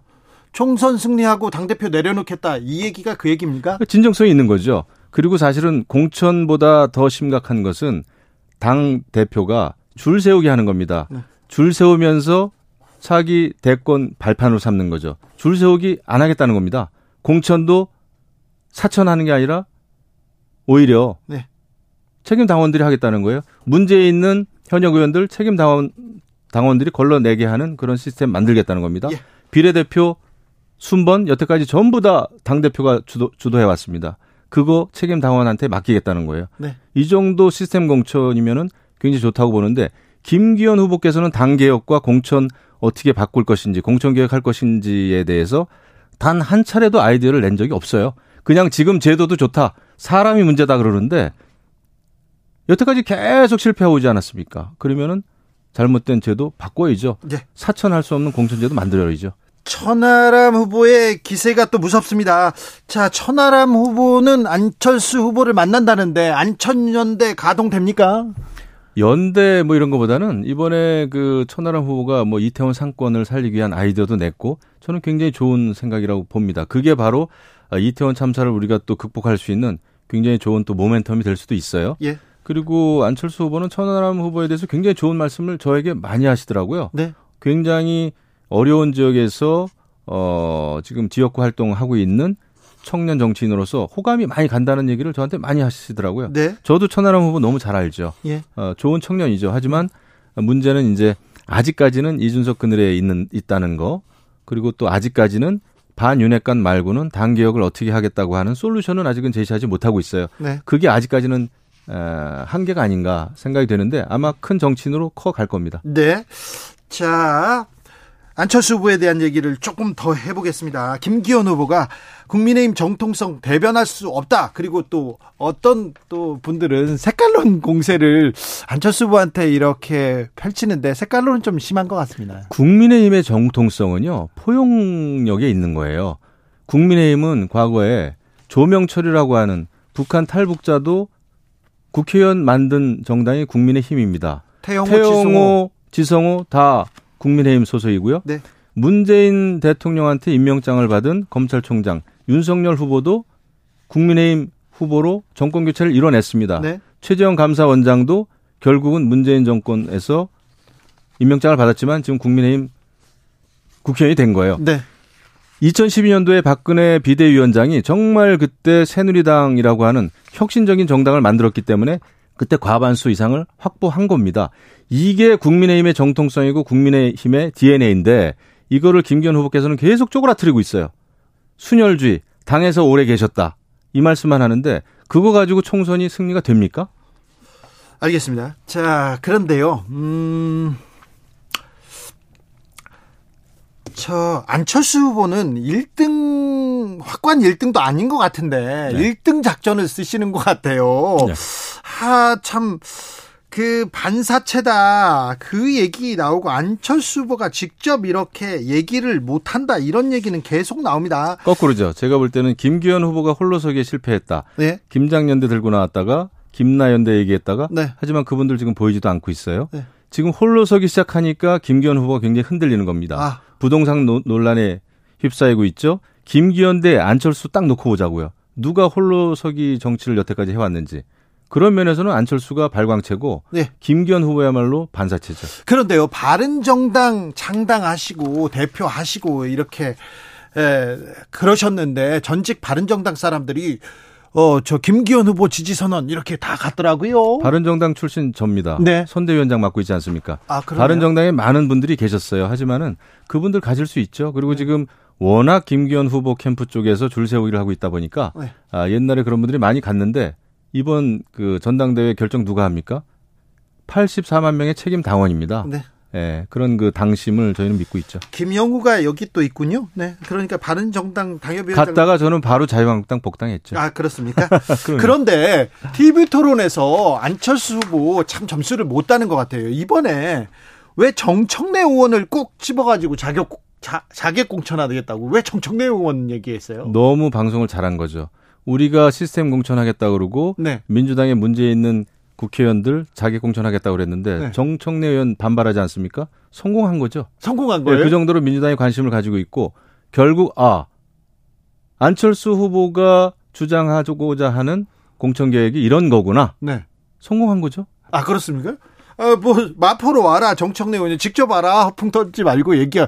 정청래 의원은 또 안철수 후보하고 이렇게 또 이렇게 얘기. 그거는 아마 장사 잘 안 될 겁니다. 우리는 젊은 신인이나 경쟁력 있는 많은 정청래 후보 정도를 어, 이길 수 있는 많은 사람들이 있기 때문에 네. 예, 우린 누굴 누굴 내보낼지 지금 굉장히 평온한 마음으로 작전 짜고 있습니다. 그렇습니까? 안철수 그럼요. 후보가 직접 가지는 않고요. 정청래 후보 이길 분들이 많이 있어요. 그래요? 네. 그런데 꼭 이렇게 정청래 이렇게 꼭 집어서 얘기해가지고 정청래 의원만 좀 빛나게 만드는 거 아닌가? 그 마케팅 잘한 거죠. 그렇습니다. 네, 정청래 의원도 속으로는 좋아할 겁니다. 아, 그랬어요.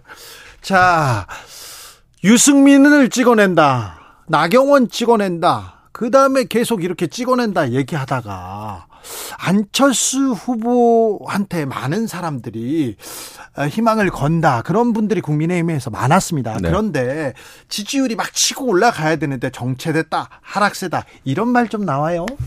15일 보름 남았습니다. 예. 이제부터 시작이고요. 안철수 후보는 꺾이지 않습니다. 제가 안철수 후보에 대해서 의구심도 있었어요, 과거에. 10년 동안 새 정치 한다고 그랬는데 뭘 보여줬나. 네. 그런데 제가 직접 만나서 보니까 아, 이분이 10년 동안 버텨올 수 있는 저력이 있구나. 이분은요, 굉장히 헌신이라든지 이런 거를 실천을 좀 하더라고요. 어, 그리고 정치적으로 10년 동안 굉장히 단련이 돼가지고 저런 정도의 그 성공과 실패의 자산이 있는 이런 분들이 이제 국민의힘을 새롭게 바꿀 때가 됐다. 네.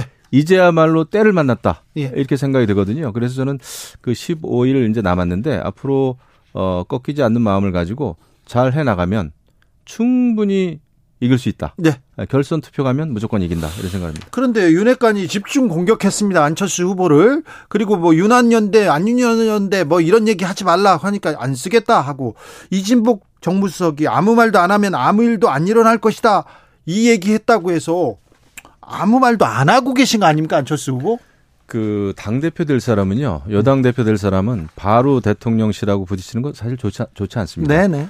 그리고 참을 수 있어야 됩니다. 네. 그 정도 돼야 총선 승리 이길 수 있고 하고 싶은 얘기 천하람 후보처럼 다 하면 속은 시원합니다. 네. 당장은 시원해요. 하지만 당은 깨집니다. 그거를 아는 거예요. 안철수 후보는. 그리고 아직 전당대회 시간이 남아있기 때문에 제대로 당당한 당대표 또 공천 과정에 있어서 확실하게 사천 아닌 공천을 한다고 하는 그런 정책 메시지나 당개혁 메시지를 지금 내고 있지 않습니까? 정면 승부하는 거죠. 메시지는 나오고 있는데 김영우의 메시지는 알겠는데 안철수의 메시지는 모르겠다 이런 사람들도 있어요. 똑같습니다, 저랑. 그래요? 아, 그럼요. 제가 오히려 안철수 그 후보를 대변하는 거죠. 아니, 그러니까 선대위원장이니까. 대변, 아유, 김영우는 알겠는데 안철수는 모르겠다 이렇게 얘기합니다. 안철수 또 철수할 수 있다, 있다 이런 얘기 하는데. 그거는 상상도 공상도 할 수 있는 불가능이죠. 어, 여태까지 잘 해왔고요. 안철수 후보는 준비가 많이 돼 있습니다. 그 다음에 총선 그 승리를 위해서 많은 그 정책 비전이나 단격 비전이 있기 때문에 지금은 왜 철수를 합니까? 김기현 후보가 오히려 집에 가셔야죠. 지금 그렇... 많은 논란이 있지 않습니까? 네. 그 논란 어떻게 잠재울 수 있죠? 그거는 큰 결단을 저는 하셔야 된다고 봅니다. 그렇지 않으면 국민의힘을 전체 그 논란으로 끌고 들어가서는 안 된다 생각하고 내년 총선은 너무나 중요합니다. 네. 지금 극악스러운 민주당하고 싸워서 이겨야 되는 거 아니에요? 이게 지금 국민의힘의 숙제고 운명입니다. 이런 상황에서 어 우리가 어떤 후보를 내세웠을 때 정책 정당, 개혁 정당, 공천 개혁을 할 수 있는 정당의 상징이 될 수 있는지 네. 김기현, 안철수 누굴까요? 안철수 후보 철수는 없습니까? 안철수잖아요. 네. 이름이요? 아, 그럼요. 근데 막 철수했잖아요. 그거는 과거에 작은 네. 정당에 있을 때는 네. 그런 그 여러 가지 다른 분들 손을 들어준다든지 단일화라든지 네. 그거는 사실은 할 수밖에 없었어요. 그 덕에 사실 또 정권 교체한 거 아닙니까? 결정적으로. 그... 하지만 지금 아, 여당 당 대표로 나온 이 마당에 네. 아, 철수는 있을 수가 없죠. 안철수 뭐 TV 토론 준비 열심히 하죠. 공부 열심히 하시죠. 정책 열심히 공부하죠. 네, 무지하게 열심히 합니다. 네, 일단 뭘 읽으시는 분이에요. 예. 이해할 때까지 또 안 나오시고 얘기를. 그래서 제가 아, 여러 가지 얘기를 했는데 안철수 후보의 특징. 네. 사실 말을 많이 더듬지 않습니까? 또 시간이 촉박할 때는 더 더듬습니다. 네. 하지만 그런 그 어, 말 주변이 좋은 분은 아닙니다. 화술 좋지 않습니다. 하지만 그런 그 언어 습관을 가지고 그래도 기업을 읽은 분이고 교수했고요. 정치 네. 10년 해오고 성공도 하셨습니다. 저는 말보다는 일 잘하는 사람이 훨씬 필요하다. 지금 국민의힘은 말 잘하는 사람 너무도 많습니다. 네. 일 잘하는 사람이 필요한 거죠. 몸으로 그렇죠. 보이는 사람 필요하고요. 예. 아, 내일 TV 토론이 또 있습니다. 네. 자, 내일은 또 어떻게 준비하고 계십니까? 열심히 하고 있습니다. 네.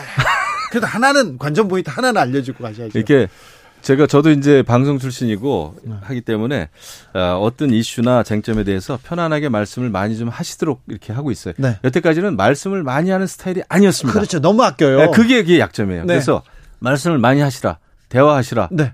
이렇게 해가지고 점점 좋아지고 계세요. 안철수의 생각, 안철수의 비전이 듣고 싶어요. 이런 분들이 많은데 내일은 좀 들을 수 있을지. 네, 변화 앞으로, 도전입니다. 네. 앞으로 보름 동안 들을 수 있을지. 국민의힘 안철수 당대표 후보 선대위원장 김영우 위원장과 말씀 나눴습니다. 감사합니다. 감사합니다. 교통정보센터 다녀오겠습니다. 이승미 씨.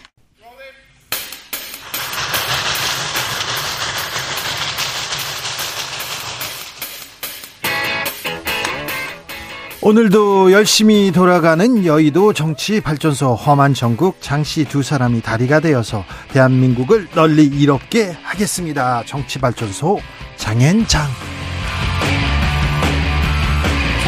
정치발전소 장현장 국내 최고의 평론가입니다. 국내 최고의 공격수 두 분 모셨습니다. 장성철 공론센터 소장 어서 오세요. 네 안녕하세요 반갑습니다. 장윤선 정치 전문 기자 어서 오세요. 네 안녕하세요. 네. 표정이 왜 이렇게 어두우세요 갑자기? 네. 아니 네. 뭐 국민의힘 얘기하실 것 같아요. 네. KTX 물어볼까봐. 땅 얘기하시는. 네. 아니 KTX 잘 타고 다니시냐고요. 네. 네. KTX 울산역 주변에서는 어떤 일이 벌어졌는지 점점 궁금증은 커져갑니다. 그러니까요. 상당한 파장이 일어나고 있고 실제 국민의힘 경선에서 네. 지금 최대 이슈가 됐어요. 지금 그것도 이슈가 커지고 있어요. 점점 점점 커지고 있고 그리고 그것도 황교안 후보에 의해서 이게 제기가 됐는데 황교안 후보는 고, 또 직접 가더라고 현장에. 네, 아니 본인은 가지 않고 주변 사람 둘을 보내서 확인을 했다. 자, 이런 얘기를 하는데 했는데 자 개요가 음. 자, 요, 뭐, 뭐, 무슨 의혹의, 의혹의 핵심은 너무 뭡니까? 길어요. 길어요? 굉장히 길고 복잡하고, 그래서 단순화해서 설명해 드리기는 문제 있어요, 없어요? 문제가 있죠. 있어요? 문제가 네. 있습니까? 문제가 있고, 제가 보기에는 이런 의혹들에 대해서 충분한 해명이 필요한데, 그 98년에 이 땅을 사는데요. 네. 그때부터 해서 수많은 기자들이 특히 지역 언론들이 그리고 네. 지역의 정치인들이 의혹이 제기될 때마다 해명하시오 해명하시오 했어요. 그때도 그랬어요? 그럼요. 음. 2008년, 2004년 총선 때마다 제기됐던 이슈였는데 네. 시장 선거 때도 마찬가지고요. 그런데 어 제기하면은 걸어요. 소송을. 아. 그래서 어, 일단 입, 입이 좀 막히는 이런 어, 경향성을 보여와서 다들 조금 한 번 걸리면 어, 조금 주춤하는 이런 모양새여서 동네에서는 알 사람들은 다 아는데 이게 서울로 중앙의 무대로 올라오지 못했던 이런 측면이 있고 음. 그리고 또 다른 측면에서는 어, 다또 무혐의를 받습니다. 어, 최근에 양이원영 의원을 비롯해서 민주당 관계자들도 이 문제를 제기를 했었거든요. 가장 최근에 걸었어요? 싹 다 걸렸어요. 예, 네. 김기현 의원이 다 걸었어요. 예. 예. 그런데 다 무혐의 받았습니다. 자, 그래서 처음부터 다 시작해야 된다. 자, 시작하는데 내부에는 이런 분위기도 있습니다. 요는 뭡니까? 자, 땅을 샀는데 네. 1,800배가 오른 거 맞습니까? 어, 1,800배가 오를 수 있다. 그러니까 있다. 무슨 얘기냐면은 이 땅을 처음에 어 98년 울산시 고문 변호사 시절에 이 땅을 매입을 하는데요. 시 고문 변호사 시절에요? 고문 변호사 시절이에요. 네?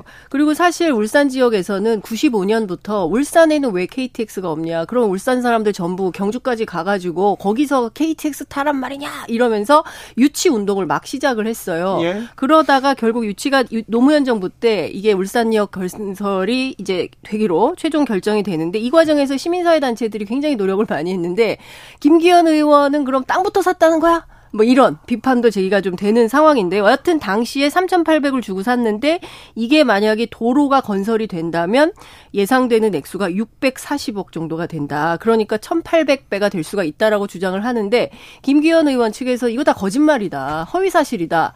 명예훼손이다. 가만히 있지 않겠다. 아, 이렇게 제기를 자, 좀 하고 가만히 있습니다. 가만히 아, 있지 않겠다. 허위 사실이다. 그런데 뭐가 허위라는 거예요? 땅 산 거는 사실이잖아요. 땅 산 거는 고문 변호사 시절에 산 것도 사실이죠. 그렇죠. 그런데 어, 전반적으로 건 by 건으로 조금씩 다 다릅니다. 네? 이를테면은 디테일에서 문제를 잡을 수 있는 것들에 대해서 문제를 이제 잡고 있는 이런 건데요.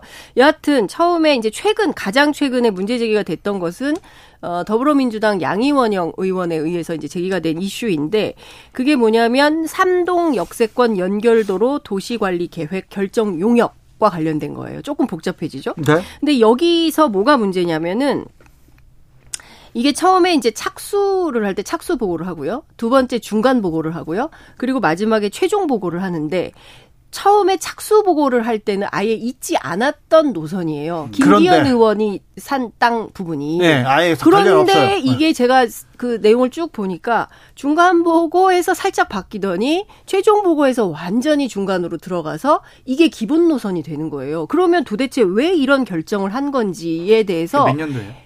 2007년이죠. 2007년에 네. 결정이 바뀌면서 갑자기 김기현 의원 땅으로 바뀌는 겁니까? 그렇죠. 도로가? 그쪽을 돌아 들어가게 되는 거고요. 오, 좀... 그리고 당시에 그럼 왜 이게 갑자기 이렇게 결정이 됐냐라고 하니까 어, 도로 구배 기울기 기울기에서 이게 7.6이기 때문에 노선 검토안에서 배제됐다. 이제 이런 얘기를 한단 말이죠. 근데 실제로 8% 이하까지는 괜찮은 거예요. 기준치 이내에 있어서 문제가 없는데 이게 안 됐다. 왜 그런 건가? 이것도 해명이 좀 필요한 이런 대목인 거죠. 그리고 김기현 의원 이런 주장을 해요. 어, 이게 뭐 터널이 될 거기 때문에 혜택이 없다. 뭐, 그 아직 안 됐다. 뭐, 그 원, 원하시면 95% 할인된 가격으로 드릴 테니까 사가세요. 뭐 이런 주장하고 있지 않습니까? 그런데 그 결정도 이번 울산 시장이 하게 된다는 거 아직 결정되지 않은 거예요. 어떻게 할지를. 그러니까 여러 가지가 진행 중이거나 점검이 필요하거나 제기된 의혹에 대해 해명이 필요한데 이제 고소고발부터 하니까 네. 이거 말해도 되나? 이게 주춤하고 조심스러워. 국민의힘에서도 지금 후보들도 계속해서 이 문제 해명하라 얘기 나옵니다. 저는 오늘 그냥 저 한동훈 장관 빙의가 돼가지고 네. 장윤성 기자님께 드리고 싶은 말씀이 있어요. 네. 음. 말씀하십시오. 계속 듣겠습니다. 네. 말씀하십시오.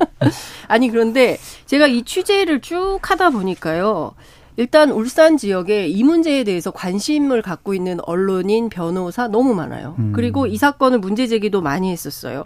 그런데 이게 잘 이슈화가 안 됐어요. 왜냐하면 김기현 의원이 그냥 지역 정치인이고 울산 네. 시장이고 이랬기 때문에 워낙 힘이 세기도 하고 또 잘못 문제 제기했다가 역풍을 당할 수도 있고 이래서 그냥 그냥 넘어온 이런 측면이 있는 거예요. 그런데 네. 당 대표 후보잖아요. 네. 만약에 당 대표가 되면 중앙의 이슈로 넘어와서 그때부터는 전쟁이다 이런 얘기들을 하고 있습니다. 예를 들면 민주당에서 김기현 울산 땅 투기 의혹 진상조사 TF 꾸려지겠는데요? 만들겠죠. 100% 만들죠. 100%, 100% 만들죠. 그래서 현장 답사하고 네. 관련자 의견 청취하고 또 뭐 문건 흔들고 그래서 이 부분은 당대표 선거가 끝난 다음에 본격적인 이슈몰이가 될 것 같다라는 생각이 드네요. 자료가 굉장히 많아요. 일단은 그냥 스쳐간 자료들이 너무 많고 그리고 이 땅을 그 이 땅 말고 다른 땅 얘기들도 있긴 한데 이 땅을 사는 과정에서도 어, 왜 이렇게 했지라고 싶은 중간에 김땡땡이라는 사람이 하나 등장을 하는데요. 이분이 사고 나서 어, 한 열흘 상간에 김기현 의원으로 명의 변경이 되거든요. 네. 그 되게 이상하잖아요. 그죠? 누가, 누가, 이런 것도 좀 알아볼 필요가 있는 거죠. 왜 자, 이런 방식이 됐을까? 김기현 의원은 울산시 고문 변호사를 했고요. 울산 시장을 했습니다. 음. 그리고 2007년 당시에는 국회 국토위 소속이었어요. 그렇죠. 그런데 했습니다. 27년에 노선이 갑자기 김기현 의원 땅으로 이렇게 바뀌었어요. 27년? 돌아갔어. 17년? 2007년. 2007년. 2007년. 자, 왜 노선이 바뀌었는지 이게 의혹의 핵심으로 떠오를, 떠오를 것 같습니다. 자, 이 부분을 어떻게 해명하는지 음. 좀 지켜보자고요. 계속해서 KTX 울산역은 뜨거워지고 있습니다. 자, 이재명 체포동의안은 윤 대통령의 재가를 거쳐서 국회로 넘어왔습니다. 웬일로 민주당 얘기를 이렇게 빨리 시작하세요? 네, 조금 있다가 다시 다른 얘기 할게요. 아, 그럴 거예요? 네, 아니, 경산 아직 얘기 안 끝났는데 네. 그냥 훅 넘어가 버려. 네, 넘어가, 넘어갔다가 넘어갔다 다시 와요? 네, 어, 알겠어요. 자, 예. 자, 민주당 분위기는 어떨까요? 국회에서? 음, 아, 국회. 뭐였지 질문을 못 들었어요. 민주당 분위기는 어떠냐? 이재명 체포동의안 아, 아 체포동의안. 네. 체포동의안 관련해서 또 이 바쁜 와중에 또 취재를 했죠. 네, 해야죠. 그랬는데, 그랬는데 그 지금 분위기는 어, 가결시키자 이런 분위기는 절대 아니라는 거고요. 네. 지금 내부 분위기는 친명 비명 프레임은 아니다. 네, 네. 그러니까 기본적으로는 야당 탄압 그리고 검찰의 수사 태도가 너무 심각하다. 네. 결국 검찰의 노림수는 민주당 분열, 야권 분열 아니냐. 그렇다면 우리는 그렇게 할 수가 없다라는 것이고 네. 지금 최근에 진행된 여러 가지 영장 청구 과정에서 영장 판사에 대한 불만이나 이 사람 음, 좀 믿을 수 돌아가면서 하지 않습니까? 네. 그래서 지금 상황이라면 차라리 국회에서 정 정리하는 게 좋겠다 이런 판단을 민주당 의원들이 하고 있다는 겁니다. 곽상도 의원 아들 무죄 가 나올 때 나왔을 때 국민들의 공분이 있었지 않습니까? 그래서 민주당 의원들이 네. 그그 부분에 대해서도 굉장히 얘기를 많았는데 국민의힘은 어떻게 할까요? 곽성도 의원 얘기 갑자기 여기서 왜 나와요, 근데? 얘기 나올 수 있죠. 네? 그 판사 얘기에 판사 판사 아, 불신 판사 얘기인데 영장 판사는 아니니까. 저는 민주당이 이번에 다시 한번 신중하게 생각을 하셨으면 좋겠다. 그러니까 이재명 당대표가 범죄 의혹이 있잖아요. 비리 의혹이 있는 겁니다. 그것과 관련해서 확정된 범죄가 아니라고 하더라도 좋아요. 다 법률적인 문제 다 떠나서 지금 현재 나오고 있는 지지율 어떻게 해석을 해야 될 것이냐. 그런 지지율을 갖고 과연 총선 치렀을 때 긍정적인 결과를 얻을 수가 있을 것이냐. 우리는 아, 이재명 당대표 죄 없어. 이 검찰의 정치 보복 탄압, 윤석열 정권의 정적 죽이기 이런 얘기를 민주당 지지층 의원들은 할 수가 있어요. 그런데 선거의 판세를 좌우하는 중도층이 과연 이 부분에 대해서 어떻게 판단할 것이냐. 그 부분을 저는 중점 들여서 유익 있게 생각을 해 보셔야 한다라고 말씀을 드려요. 그냥 우리가 자기 확신에 차서 그냥 그래 우리가 이재명 당대표를 보호하면 1,700만 표 정도를 얻은 야권의 지도자가 건재가 건재가 되면 내년 총선 우리 해볼 만해. 라고 생각하는 것은 착각일 수가 있다. 그런 생각은 아무도 없어요. 그렇죠. 네, 그리고 지금 뭐 자기 확신에 차서 막 뭔가 이재명 대표에게 무죄 날 거야라는 어떤 자기 확신 뭐 이런 것은 민주당 의원들 사이에는 없고요. 제가 보기에 민주당 의원들은 이런 판단을 하는 것 같아요. 어찌됐든 지금 지난 1년간 쭉 진행된 검찰의 수사 과정을 보아할 때 그리고 특히 구속영장 청구서 내용을 볼 때 그걸 다 돌렸거든요. 민주당 의원들 볼 수 있도록. 그 내용을 보아할 때 이게 사실에 부합할 만한 어떤 증거 그러니까 전문 증거나 아니면 전원이나 어떤 누군가의 진술이나 이게 아니라 구체적으로 입증할 수 있는 어떤 명징한 증거가 나오지 않은 가운데 야당 대표에 대해서 이렇게 구속영장을 치고 이것 말고도 나중에 살라미 전술로 이어서 계속 칠 수 있다. 이게 맞냐. 이것에 대해서 민주당 의원들은 물론이고 그리고 당원들 지지자들도 그런 판단을 하고 있는 겁니다. 그렇기 때문에 이런 것에 대해서는 받아들일 수가 없다. 이것은 기본적으로 야당 탄압이다. 이렇게 그러니까 구도를 그리고 그런 태도가 그 중도층, 무당층에 있는 국민들에게 어떻게 비춰질 것이냐를 생각해 보셨으면 좋겠다라고 좀 지속적으로 말씀을 근데 드려요. 제가 민주당 의원들 이제 만나 보거든요. 그래서 아니 좀 동네 상황이 어떤가요? 뭐 다녀보면 사람들 계속 만나잖아요. 그랬을 때 분위기가 어떻습니까? 물어보면 대체로 이런 얘기를 한다는 거예요. 자, 비명계, 반명계 의원들도 만약에 반란표가 나와서 체포 동의안이 가결됐을 경우 음. 민주당의 앞날은 자기 의 정치 앞날은 어떻게 될 것인가 두려워하는 것 리스크가 맞습니다. 없어지는 것은 앞으로 민주당이 선거를 준비하는 데 있어서 제대로 된 기반을 마련하는 것이다라고 볼 수밖에 없어요. 저런 사법적인 리스크를 계속 안고 가는 당대표와 함께 민주당이 침몰할 거예요? 그럴 수는 없잖아요. 어제 나온 여론조사를 보자고요. 대통령에 대한 부정평가가 57%인데 리얼미터고요. 중앙선거 여론조사 심의위원회. 어, 아, 좀 전에 저희가 개요를 읽었는데 아, 동, 동일한 개요입니다. 네. 근데 민주당 지지율 대략 보니까 35%예요. 네. 대통령이 싫어. 대통령 일 못하는 것 같아. 그런 국민이 60% 가까운데 음. 거기에 25% 정도가 네. 민주당을 지지하지 않아요. 예. 이 25% 어떻게 잡을 거냐고요. 민주당 당대표 계속 그냥 저렇게 데리고 가면 음. 살 수가 있어요? 근데 저는 이런 생각이 들어요. 지금 나오는 지지율 조사는 국민의힘 전당대회 후방 효과가 충분히 있다고 생각하고요. 있다고 하더라도. 아니, 그러니까 저는 그게 굉장히 중요하다고 생각하고 한 가지 제가 보는 지표는 민주당의 지지율이 꾸준히 나빠요. 그러니까 꾸준히 나쁜데 이게 이재명 때문인 건지 아니면 이재명 사법 리스크로 인해서 다른 민생 현안들을 제대로 다루지 못한 탓인지, 그러니까 야당이 야담답게 제대로 싸우지 못해서 지지율이 떨어지는 건지 이런 것은 좀 분석이 좀 더 필요하다고 생각을 하는데 소위 오는 이제 비명계 반명이라고 하는 분들한테 제가 싹 다 전화를 돌려봤습니다. 대체로 전화를 안 받아요. 음. 전화를 안 받는데 의견이 뭐냐라고 하니까 조심스럽게 노코멘트 이렇게 입장을 밝힙니다. 그러니까 가서 뭐 어, 찬성 뭐 가결표를 찍지는 않겠지만 그래도 지금 흘러, 흘러가는 이 분위기에 찬동하거나 찬성하기는 어렵다 이런 흐름도 존재하는 것 같긴 합니다. 장 기자님 저 이재명 당 대표가 저는 이번에 정치 생명을 걸고 도박을 한번 해봤으면 좋겠어요. 그럴 뿐은 아닌 것 같아요. 예, 그렇게 뭐 세게 도박을 좋아요. 그러면은 뭐 이럴 스타일은 아닌 도박 걸지 말고 네. 지난 시절에 네. 대선 과정 중에 지방선거 네. 과정 중에 본인이 했던 약속을 좀 지키는 네. 큰 정치인의 모습을 좀 보였으면 좋겠다. 불체포 특권 내려놓겠다. 그러니까 10년 동안 나를 탈탈 털었지만 나처럼 깨끗한 정치인 어딨냐. 나는 불체포 특권 뒤에 숨을 생각이 전혀 없다. 나에게 필요 없는 것이 불체포 특권이다. 라고 수십 번 얘기했어요. 그런데 그 불체포 특권이 특권을 내려놓는 게 필요하죠. 네. 의원들한테. 네. 네. 그런데 이것을 장 소장님은 부정 부패 비리 사건, 토착 비리 사건이다 이렇게 보잖아요.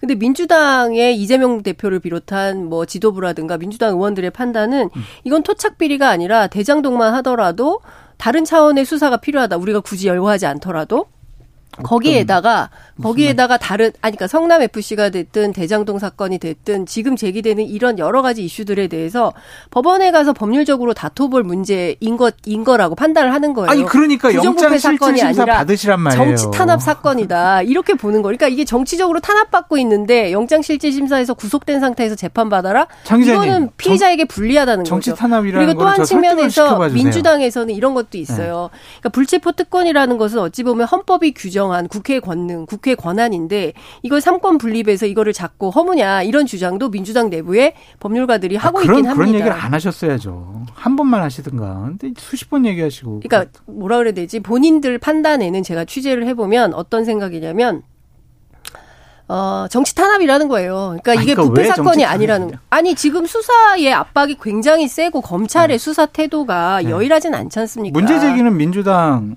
대선 후보 경선 과정 중에 이낙연 네. 후보 쪽에서 먼저 얘기해 준 거 아니에요? 아니 그건 그렇지만 수사 검찰의, 검찰의 수사 내용, 수사 너무 태도 조금 한쪽 방향에서 네, 그리고 있잖아요. 이재명 대표한테 과하게, 과하게. 여기 저기 저기 여기. 아 그럼 범죄 혐의자에 대해서 검찰이 아유 야당 당 대표니까 잠깐 대장동 사건만 하더라도 이재명 대표 말고도 제기된 여러 사람들이 등장 인물들이 있잖아요. 법조인들이 해야 된다니까요. 그 사람들 안 하고 있잖아요. 돼. 언제 해요? 100% 해야 되고 안 하고 있잖아요. 안 하면 특검이라도 해야 돼요. 50억 클럽 해야 돼요. 그러니까요. 김건희 여사와 관련된 주가 조작 사건 제대로 조사 안 지났는데요.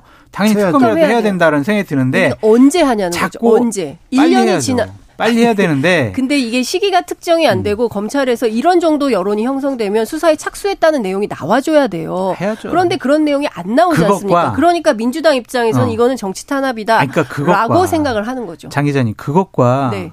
민주당 이재명 당대표의 범죄 비리 혐의에 대해서 수사하는 것은 별개로 봐야 되겠죠. 저쪽 수사 안 하니까 왜 나한테 이렇게 수사를 해? 이건 너무 억울해. 정치 탄압이야. 이렇게 몰고 가는 것은 맞지가 않다. 근데 그게 제가 보면 특수부 검사들의 논리라는 거예요. 정치 검사들의 논리라는 거예요. 운전 음주운전 하다 걸렸는데 아 왜 나만 음주운전 네. 단속해 다른 사람도 단속해서 다 잡아놔야지 나는 억울해라고 얘기를 하잖아요. 네. 그런데 그거 말고도 지적되는 모든 사안들에 대해서 나오고 있는 증거들에 대해서 모두 수사를 해야 되는데 해야 안 된다니까. 하고 있잖아요. 해야 된다니까. 언제 하냐? 빨리 해야죠. 자. 국민의힘 당권 경쟁으로 가보겠습니다. 또요? 다시? 네. 다시. 네. 자, KTX에서 이제 당권 경쟁으로 넘어가는데, 네. 자, 분위기는 어떻습니까? 지금 어떤 후보가 지금 분위기가 음, 좋습니까? 김기현 후보죠. 그러니까 김기현 후보 여론조사를 보면은 뭐 안정적으로 네. 결선을 네. 안갈 수도 있을 만한 여론조사가 속속 발표되고 있고. 자, 지금 그러면 장성철 소장께서는 결선 투표를 안 할 수도 있다고 보십니까? 아니, 저는 안 할, 안 할 가능성이 높다. 왜냐면 하 아, 윤핵관들이 지금 죽기 살기 결사적으로 1차에서 끝내려고. 장소영 오늘 김기현 캠프하고 세게 통화하셨나 보다. 그리고 지난 금요일까지 당원 상대로 여론조사를 한 모양이에요. 네. 거기서는 안정적으로 자, 결선 안 갈, 안 갈 수 있겠네? 라고 하는 수치가 나왔대요. 윤핵관은 그렇게 판단하고 있다. 네. 판세를 읽고 있다. 근데 예. 금요일, 토요일, 아, 그러니까 토요일, 일요일 여론조사를 해서 어제 살펴보니까 뚝 떨어졌다는 거예요. 거기서 음. 다시 그래요? 결선 투표 갈 수도 있겠다라는 수치로. 그래서 음. 결국에는 울산 땅에 대한 네거티브 공세가 예. 당원들에게도 먹히고 있구나. 네. 그런 판단이 들어서 더욱 더 윤핵관들과 김기현 후보를 당대표 만들어야 되겠다고 판단하는 의원들이 음. 더 결사적으로 할 거다.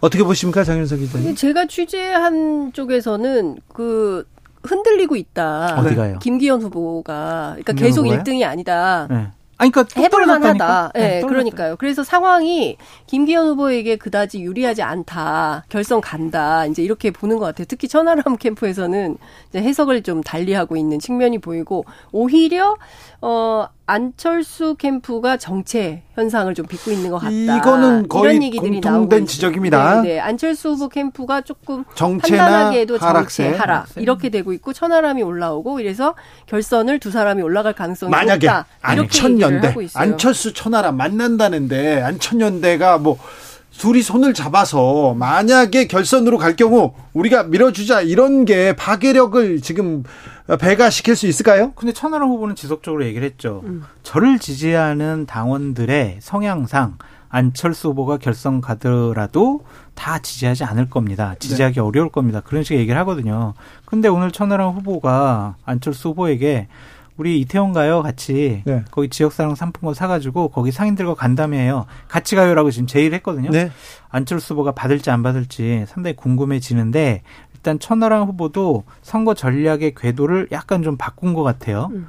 그러니까 어, 안철수 후보랑 손 잡는 모습을 보이는 것이 내가 결선 가서 저 표를 흡수하는 거에 큰 도움이 되겠다라고 음. 생각을 하고 기본적인 전제 조건이 있습니다. 내가 안철수 후보를 이미 앞질렀어. 내가 2등이야. 그 내가 결선가. 음. 그러한 생각을 하고 있는 것 같아요. 음. 근데 실제로 그런 측면이 좀 있어 보여요. 그리고 어 목요일 날 기자간담회를 해서 이 왜 이런 걸 했는지에 대한 설명도 하겠다고 하는데요. 안철수 의원이 받을지 안 받을지는 좀 지켜봐야 되겠지만 아까 물어봐 저라면 에? 아까 김영호 의원한테 물어. 아유 그분들은 아니 본인은 하 만나라고 얘기를 했는데 아직 뭐 일정이 어떻게 나왔는지는 확인하지 우리 못했다라고 얘기를 했어요. 가냐 안 가냐. 네. 저는 안 간다. 안 만난다. 안철수는 안 만난다. 안. 네. 저도 안 간다고 보세요. 안철수 후보는 네. 아, 어떤 생각을 아니, 하는지 솔직히 말하면 안 가는 게 아니라 못 간다고 봅니다. 네. 네. 눈치 왜냐 봐가지고? 눈치 봐가지고 눈치 왜냐하면 지금 천하람 후보하고 연대하면 확실히 찍히잖아요 그렇죠. 반윤으로. 근데 아, 그거를 때문에 네, 네, 찍히면 죽 아, 이런 얘기 하면 안 되죠. 그러니까 네. 어쨌든 그걸 피하기 위해서라도 여전히 네. 조금 그, 어, 윤석열 대통령하고 텔레그램 계속 하고 계시다는 거잖아요. 그래서 본인이 그 마음을 버리기가 네. 쉽지 않다라는 생각이 좀 듭니다. 아무 말도 하지 않으면 아무 일도 벌어지, 벌어지지 않아. 윤핵관 말 안 쓰잖아요. 아무 말 안 할게요. 이렇게. 아, 그러니까 그렇게 그러니까요. 권력에 굴종하고 굴복하는 모습 보이는 것 자체가 당원들에게 주는, 어, 안철수 후보가 당대표 깜이야? 라는 것에 대한 그래서 깨우뜸. 저는 황교안 후보가 뜨는 것 같아요. 그러니까 황교안 후보가 많이 뜨고 있다는 황교안 거예요. 황교안 지금 후보가 뜨는 거는 정광훈 목사 세력이 뒷받침해주고 있어서 그렇다. 네, 리더가 음. 리더가 비전을 얘기하고 음. 그리고 얘기를 해야 되는데 아무 말도 안 하고 있으면 음. 무슨 말도 안 하고 있으면 지지할 동력이 없어요. 그렇죠. 왜 지지하냐고요. 자 최고위원 투표는 아, 예. 어떻게 돼가고 있습니까? 제가 이제 취재를 해봤습니다. 예. 장윤성 기자님하고 방송할 때 항상 취재를 해야 되기 때문에 네. 했는데 일단은 조수진 의원은 항상 1, 2등 상수로 보여지고 아 그래요? 네 민영삼 후보도 일단은 안정권이 아니냐 음. 그리고 김기어 김재원 후보가 들어가냐 안 들어가냐 음. 이것과 허은아, 네. 김용태 이렇게 네. 이준석 계열의 지지를 받고 있는 그 두 분이 과연 음. 둘다 들어갈 거냐 아니면 한 분만 들어갈 거냐라는 것 그리고 윤핵관들이 강력하게 밀고 있는 김병민 후보가 예. 과연 네 명 안에 들어갈 수 있을 것이냐 음. 그게 관전 포인트인데 제가 전망을 하자면 또 전망이 편든다고. 자 전망. 자 전망. 1등 조, 조수진, 음. 2등 김재원, 3등 민영삼. 김병민 없어요, 아직? 4등 허은아. 허은아. 음. 김병민 없습니까? 아, 리까지예요. 나, 아, 네, 약간 좀 김기현 캠프 얘기인 것 같아요. 김기현 캠프. 그죠? 약간 네? 부정확한. 김기현 캠프 맞죠? 자, 김기현, 네. 캠프는, 캠프는 이렇게, 이렇게 보고 있고. 장윤선 기자는요? 그 제가 취재한 내용은 취재 경쟁을 네. 하는 것 같은데 제가 취재한 내용은 김재원이 올라오고 있다. 네. 왜냐하면 영남 후보 언론 이 내용이 상당히 힘이 실리고 있다는 거예요. 그리고 조수진 후보 같은 경우에는 과거에는 종편에서 보여줬던 어떤 투쟁력 뭐 이런 것 때문에 참심성이 있었는데 최근에는 비호감 이미지가 좀 생기고 있다. 저 사람 왜 저래? 이런 비판론이? 있다는 거예요. 아니, 그런 그래서 그런 부분들을 네. 이제 문제 제기하는 사람들이 특히 개혁 보수 진영에서는 그런 문제 제기를 한다는 거예요. 그래서 자가 발전이다 지금 돌리는 거. 왜냐하면 지금은 사실 누가 확인할 수 있는 명징한 데이터가 없지 않냐. 각자 뭐 받글, 받은 글 뭐 이렇게 해서 막 돌리고 아니, 있는데 몇 당원 여론조사 나오고 근데 사실이 아니 아닐 가능성이 매우 높고 실제로는 김재원 후보가 상당히 올라오고 있다라는 얘기가 좀 돌고 있고 그것은 영남에 국민의힘에서 만들어낸 이런 측면이고요. 그리고 지금 어쨌든 1인 2표잖아요. 최고위원 네. 선거 같은 경우는. 그래서 기본적으로 200%를 깔고 봐야 된다라는 네. 거예요. 그러니까 어 천하 천아 용인 이렇게 팀으로 움직이는 개혁 보수 진영 같은 경우에는 두 사람이 다 올라가든지 한 사람이 올라가든지 그 계산을 할 때도 200%를 놓고 계산을 해 봐야 된다. 그럴 때 자기들이 계산할 때는 둘 다 올라갈 가능성도 있다. 이렇게 얘기를 얘기군요. 그렇죠. 그렇게 얘기를 하고 있습니다. 저도 그 세트로 보여져요. 그렇죠. 세트 플레이를 하고 있어요. 2표니까. 그러니까 허은하 후보를 찍는 사람이 다 갑자기 뭐 조수진 찍을 일은 없잖아요. 그렇죠. 그렇죠. 그러니까 허은하 김용태는 음. 천하용인 이준석 계열의 개혁 당원들이 지지를 받는 사람 뭐 그렇죠. 뭐 이런 식으로 얘기할 수가 있고 저는 이번에 좀 주목해서 보는 게 청년 최고위원으로 나온 이기인 최고위원이 네. 상당히 뭐 그 경력이나 말하는 것 또한 여러 가지 비전을 얘기하는 것 보면은 야 이런 사람이 정말 국민의힘의 미래가 돼야 되겠구나라는 음. 생각이 들어요. 밑에서부터 지금 차근차근 다져 올라가고 있잖아요. 네. 시의원부터 시작을 했으니까. 그 권력의 눈치를 보지 않는 저런 모습이 야 국민의힘의 미래. 네, 어쨌든 저는 그 말씀 꼭 드리고 싶은데요. 김기현 의원 같은 경우에도 그렇고 제가 이제 그 오늘 울산 지역을 계속 취재하면서 다시, 들었던 어, 가장 핵심적인 얘기가 뭐냐면 네. 울산 사람들 얘기입니다. 네. 정치인에게 가장 중요한 게 도덕성이다. 음. 그런데 의혹이 너무 많다. 어, 땅 관련, 예, 네, 땅 관련해서. 그런데 이제 비단 이거 말고도 다른 의혹들이 제기되는데 그 제기된 의혹들에 대해서 제기할 때마다 어이 뭐장 기자님 고소당해 진정하세요. 더 이상 안 돼. 아, 이 정도 얘기했다고 고소합니까? 아, 그러면 안 돼. 그래서 다들 얘기를 못 하는 이건 좀 네. 문제가 있죠. 그래서 네. 저는 어떤 생각이 좀 드냐면 앞서 뭐 경륜 경력 뭐 이런 거 얘기했지만 국민의힘 어, 전당대회에서도 역시 가장 중요한 건 도덕성 검증이고요. 아, 그와 관련해서는 누구도 할 말이 없는 반듯한 후보가 당선이 돼야 되는데 과연 지금 그런 경선이 되고 있는지 그러니까요. 네. 그래서 많은 국민들이 좀 어, 안타까워하고 있는 것은 아닌가라는 생각도 좀 듭니다. 윤석열 대통령 계속해서 노조 얘기합니다. 노조를 적으로 보는 거 아닌가, 악으로 보는 거 아닌가? 아닌 것 같아요. 저는 이 부분에 대해서는 윤석열 대통령이 잘하고 있다라고 말씀드릴 수밖에 없어요. 잘하고 있다고요? 왜냐하면 노조 회비 걷어가지고 자기네들끼리 쓰는 거 누가 터치 못해요. 그건 내부적인 감사만 필요한 것이죠.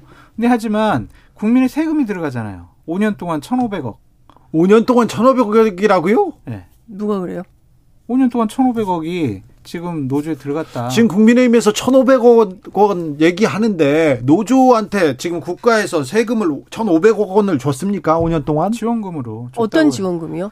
권성동 의원의 네. 그, 그, 주장에 따르면 네, 네 받은 자료에 네. 의하면은 이게 무슨 계산법 계산법이에요? 그러니까 제가 그러니까 그거는 정부의 일단은 보고 자료니까 믿을 수밖에 없다라고 좀 말씀을 드리고 국민의 세금이 들어갔는데 네. 그 비용이 네.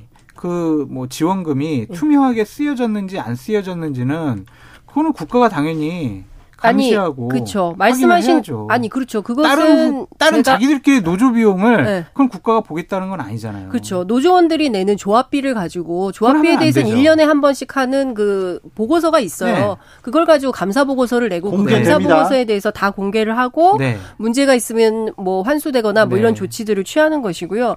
예컨대 정부가 어 민주노총이 됐든 한국노총이 됐든 정부 지원금을 줬다면 이것은 감사원 감사를 통해서 다 확인을 하면 되는 거예요. 그리고 아마 그 절차를 이행하지 않으면 이행하지 않은 데 따른 벌칙 조항이 있을 겁니다.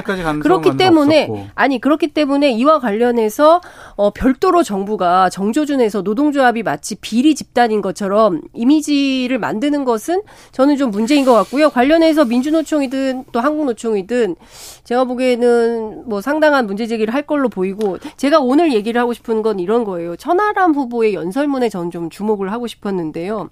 응? 노동 천하람, 천하람 그쪽으로? 후보. 네. 예, 그러니까 노조는 무조건 악인 것이냐 이런 질문을 하면서 시작을 합니다. 그리고 왜 일터에서 아니죠. 부당한 처우를 당한 노동자들의 억울한 사연은 국민으로 국민의 힘으로 오지 않느냐. 네. 뭐 이런 얘기들을 합니다. 그리고 좋다니까요. 불법 파업을 안 해도 노동자 권익이 보호되는 사회로 가야 된다. 사실은 저는 우리 사회가 진정으로 해야 맞아요. 되는 노동에 대한 이슈는 이런 논쟁이라고 생각해요. 특히 아니, 그러니까 비정규직 노동자들이 네. 정규직보다 네. 더 많은 임금을 세, 서구에서는 받고 네. 있잖아요. 그런데 우리나라는 그렇지 않잖아요. 네. 이런 차별적인 문제에 대해서 보수 정당이 보다 더 적극적으로 문제 제기를 하고 책임지는 노력을 해야 된다. 저는 이런 이슈를 가지고 당 내부에서 좀 토론하는 문화가 아, 생겨야 되지 얘기죠. 않을까요? 그러니까 정부의 지원금과 세금이 네. 투입되고 권성동 의원은 지난 5년간 정부 지자체가 양대 노총에 지원한 금액이 최소 1,500억 원이라고 얘기했는데 민주노총에는 네. 정부로부터 지원받은 건 30억 원이 안 된다. 그것도 노사 발전 지원에 따른 법에 의거해서 진행되고 있다 아, 이런 얘기 있습니다. 뭐 지자체 지원금도 들어가 있는 것이고 어쨌든 노조 회계에 정부 지원금의 투명성은 분명히 확인되어야 자, 이 문제는 좀 따져봐야 됩니다. 네. 장성철, 장윤선 두 분 오늘도 감사했습니다. 감사합니다. 감사합니다. 주진우 라이브 여기서 물러납니다. 저는 내일 오후 5시 5분에 돌아오겠습니다. 지금까지 주진우였습니다.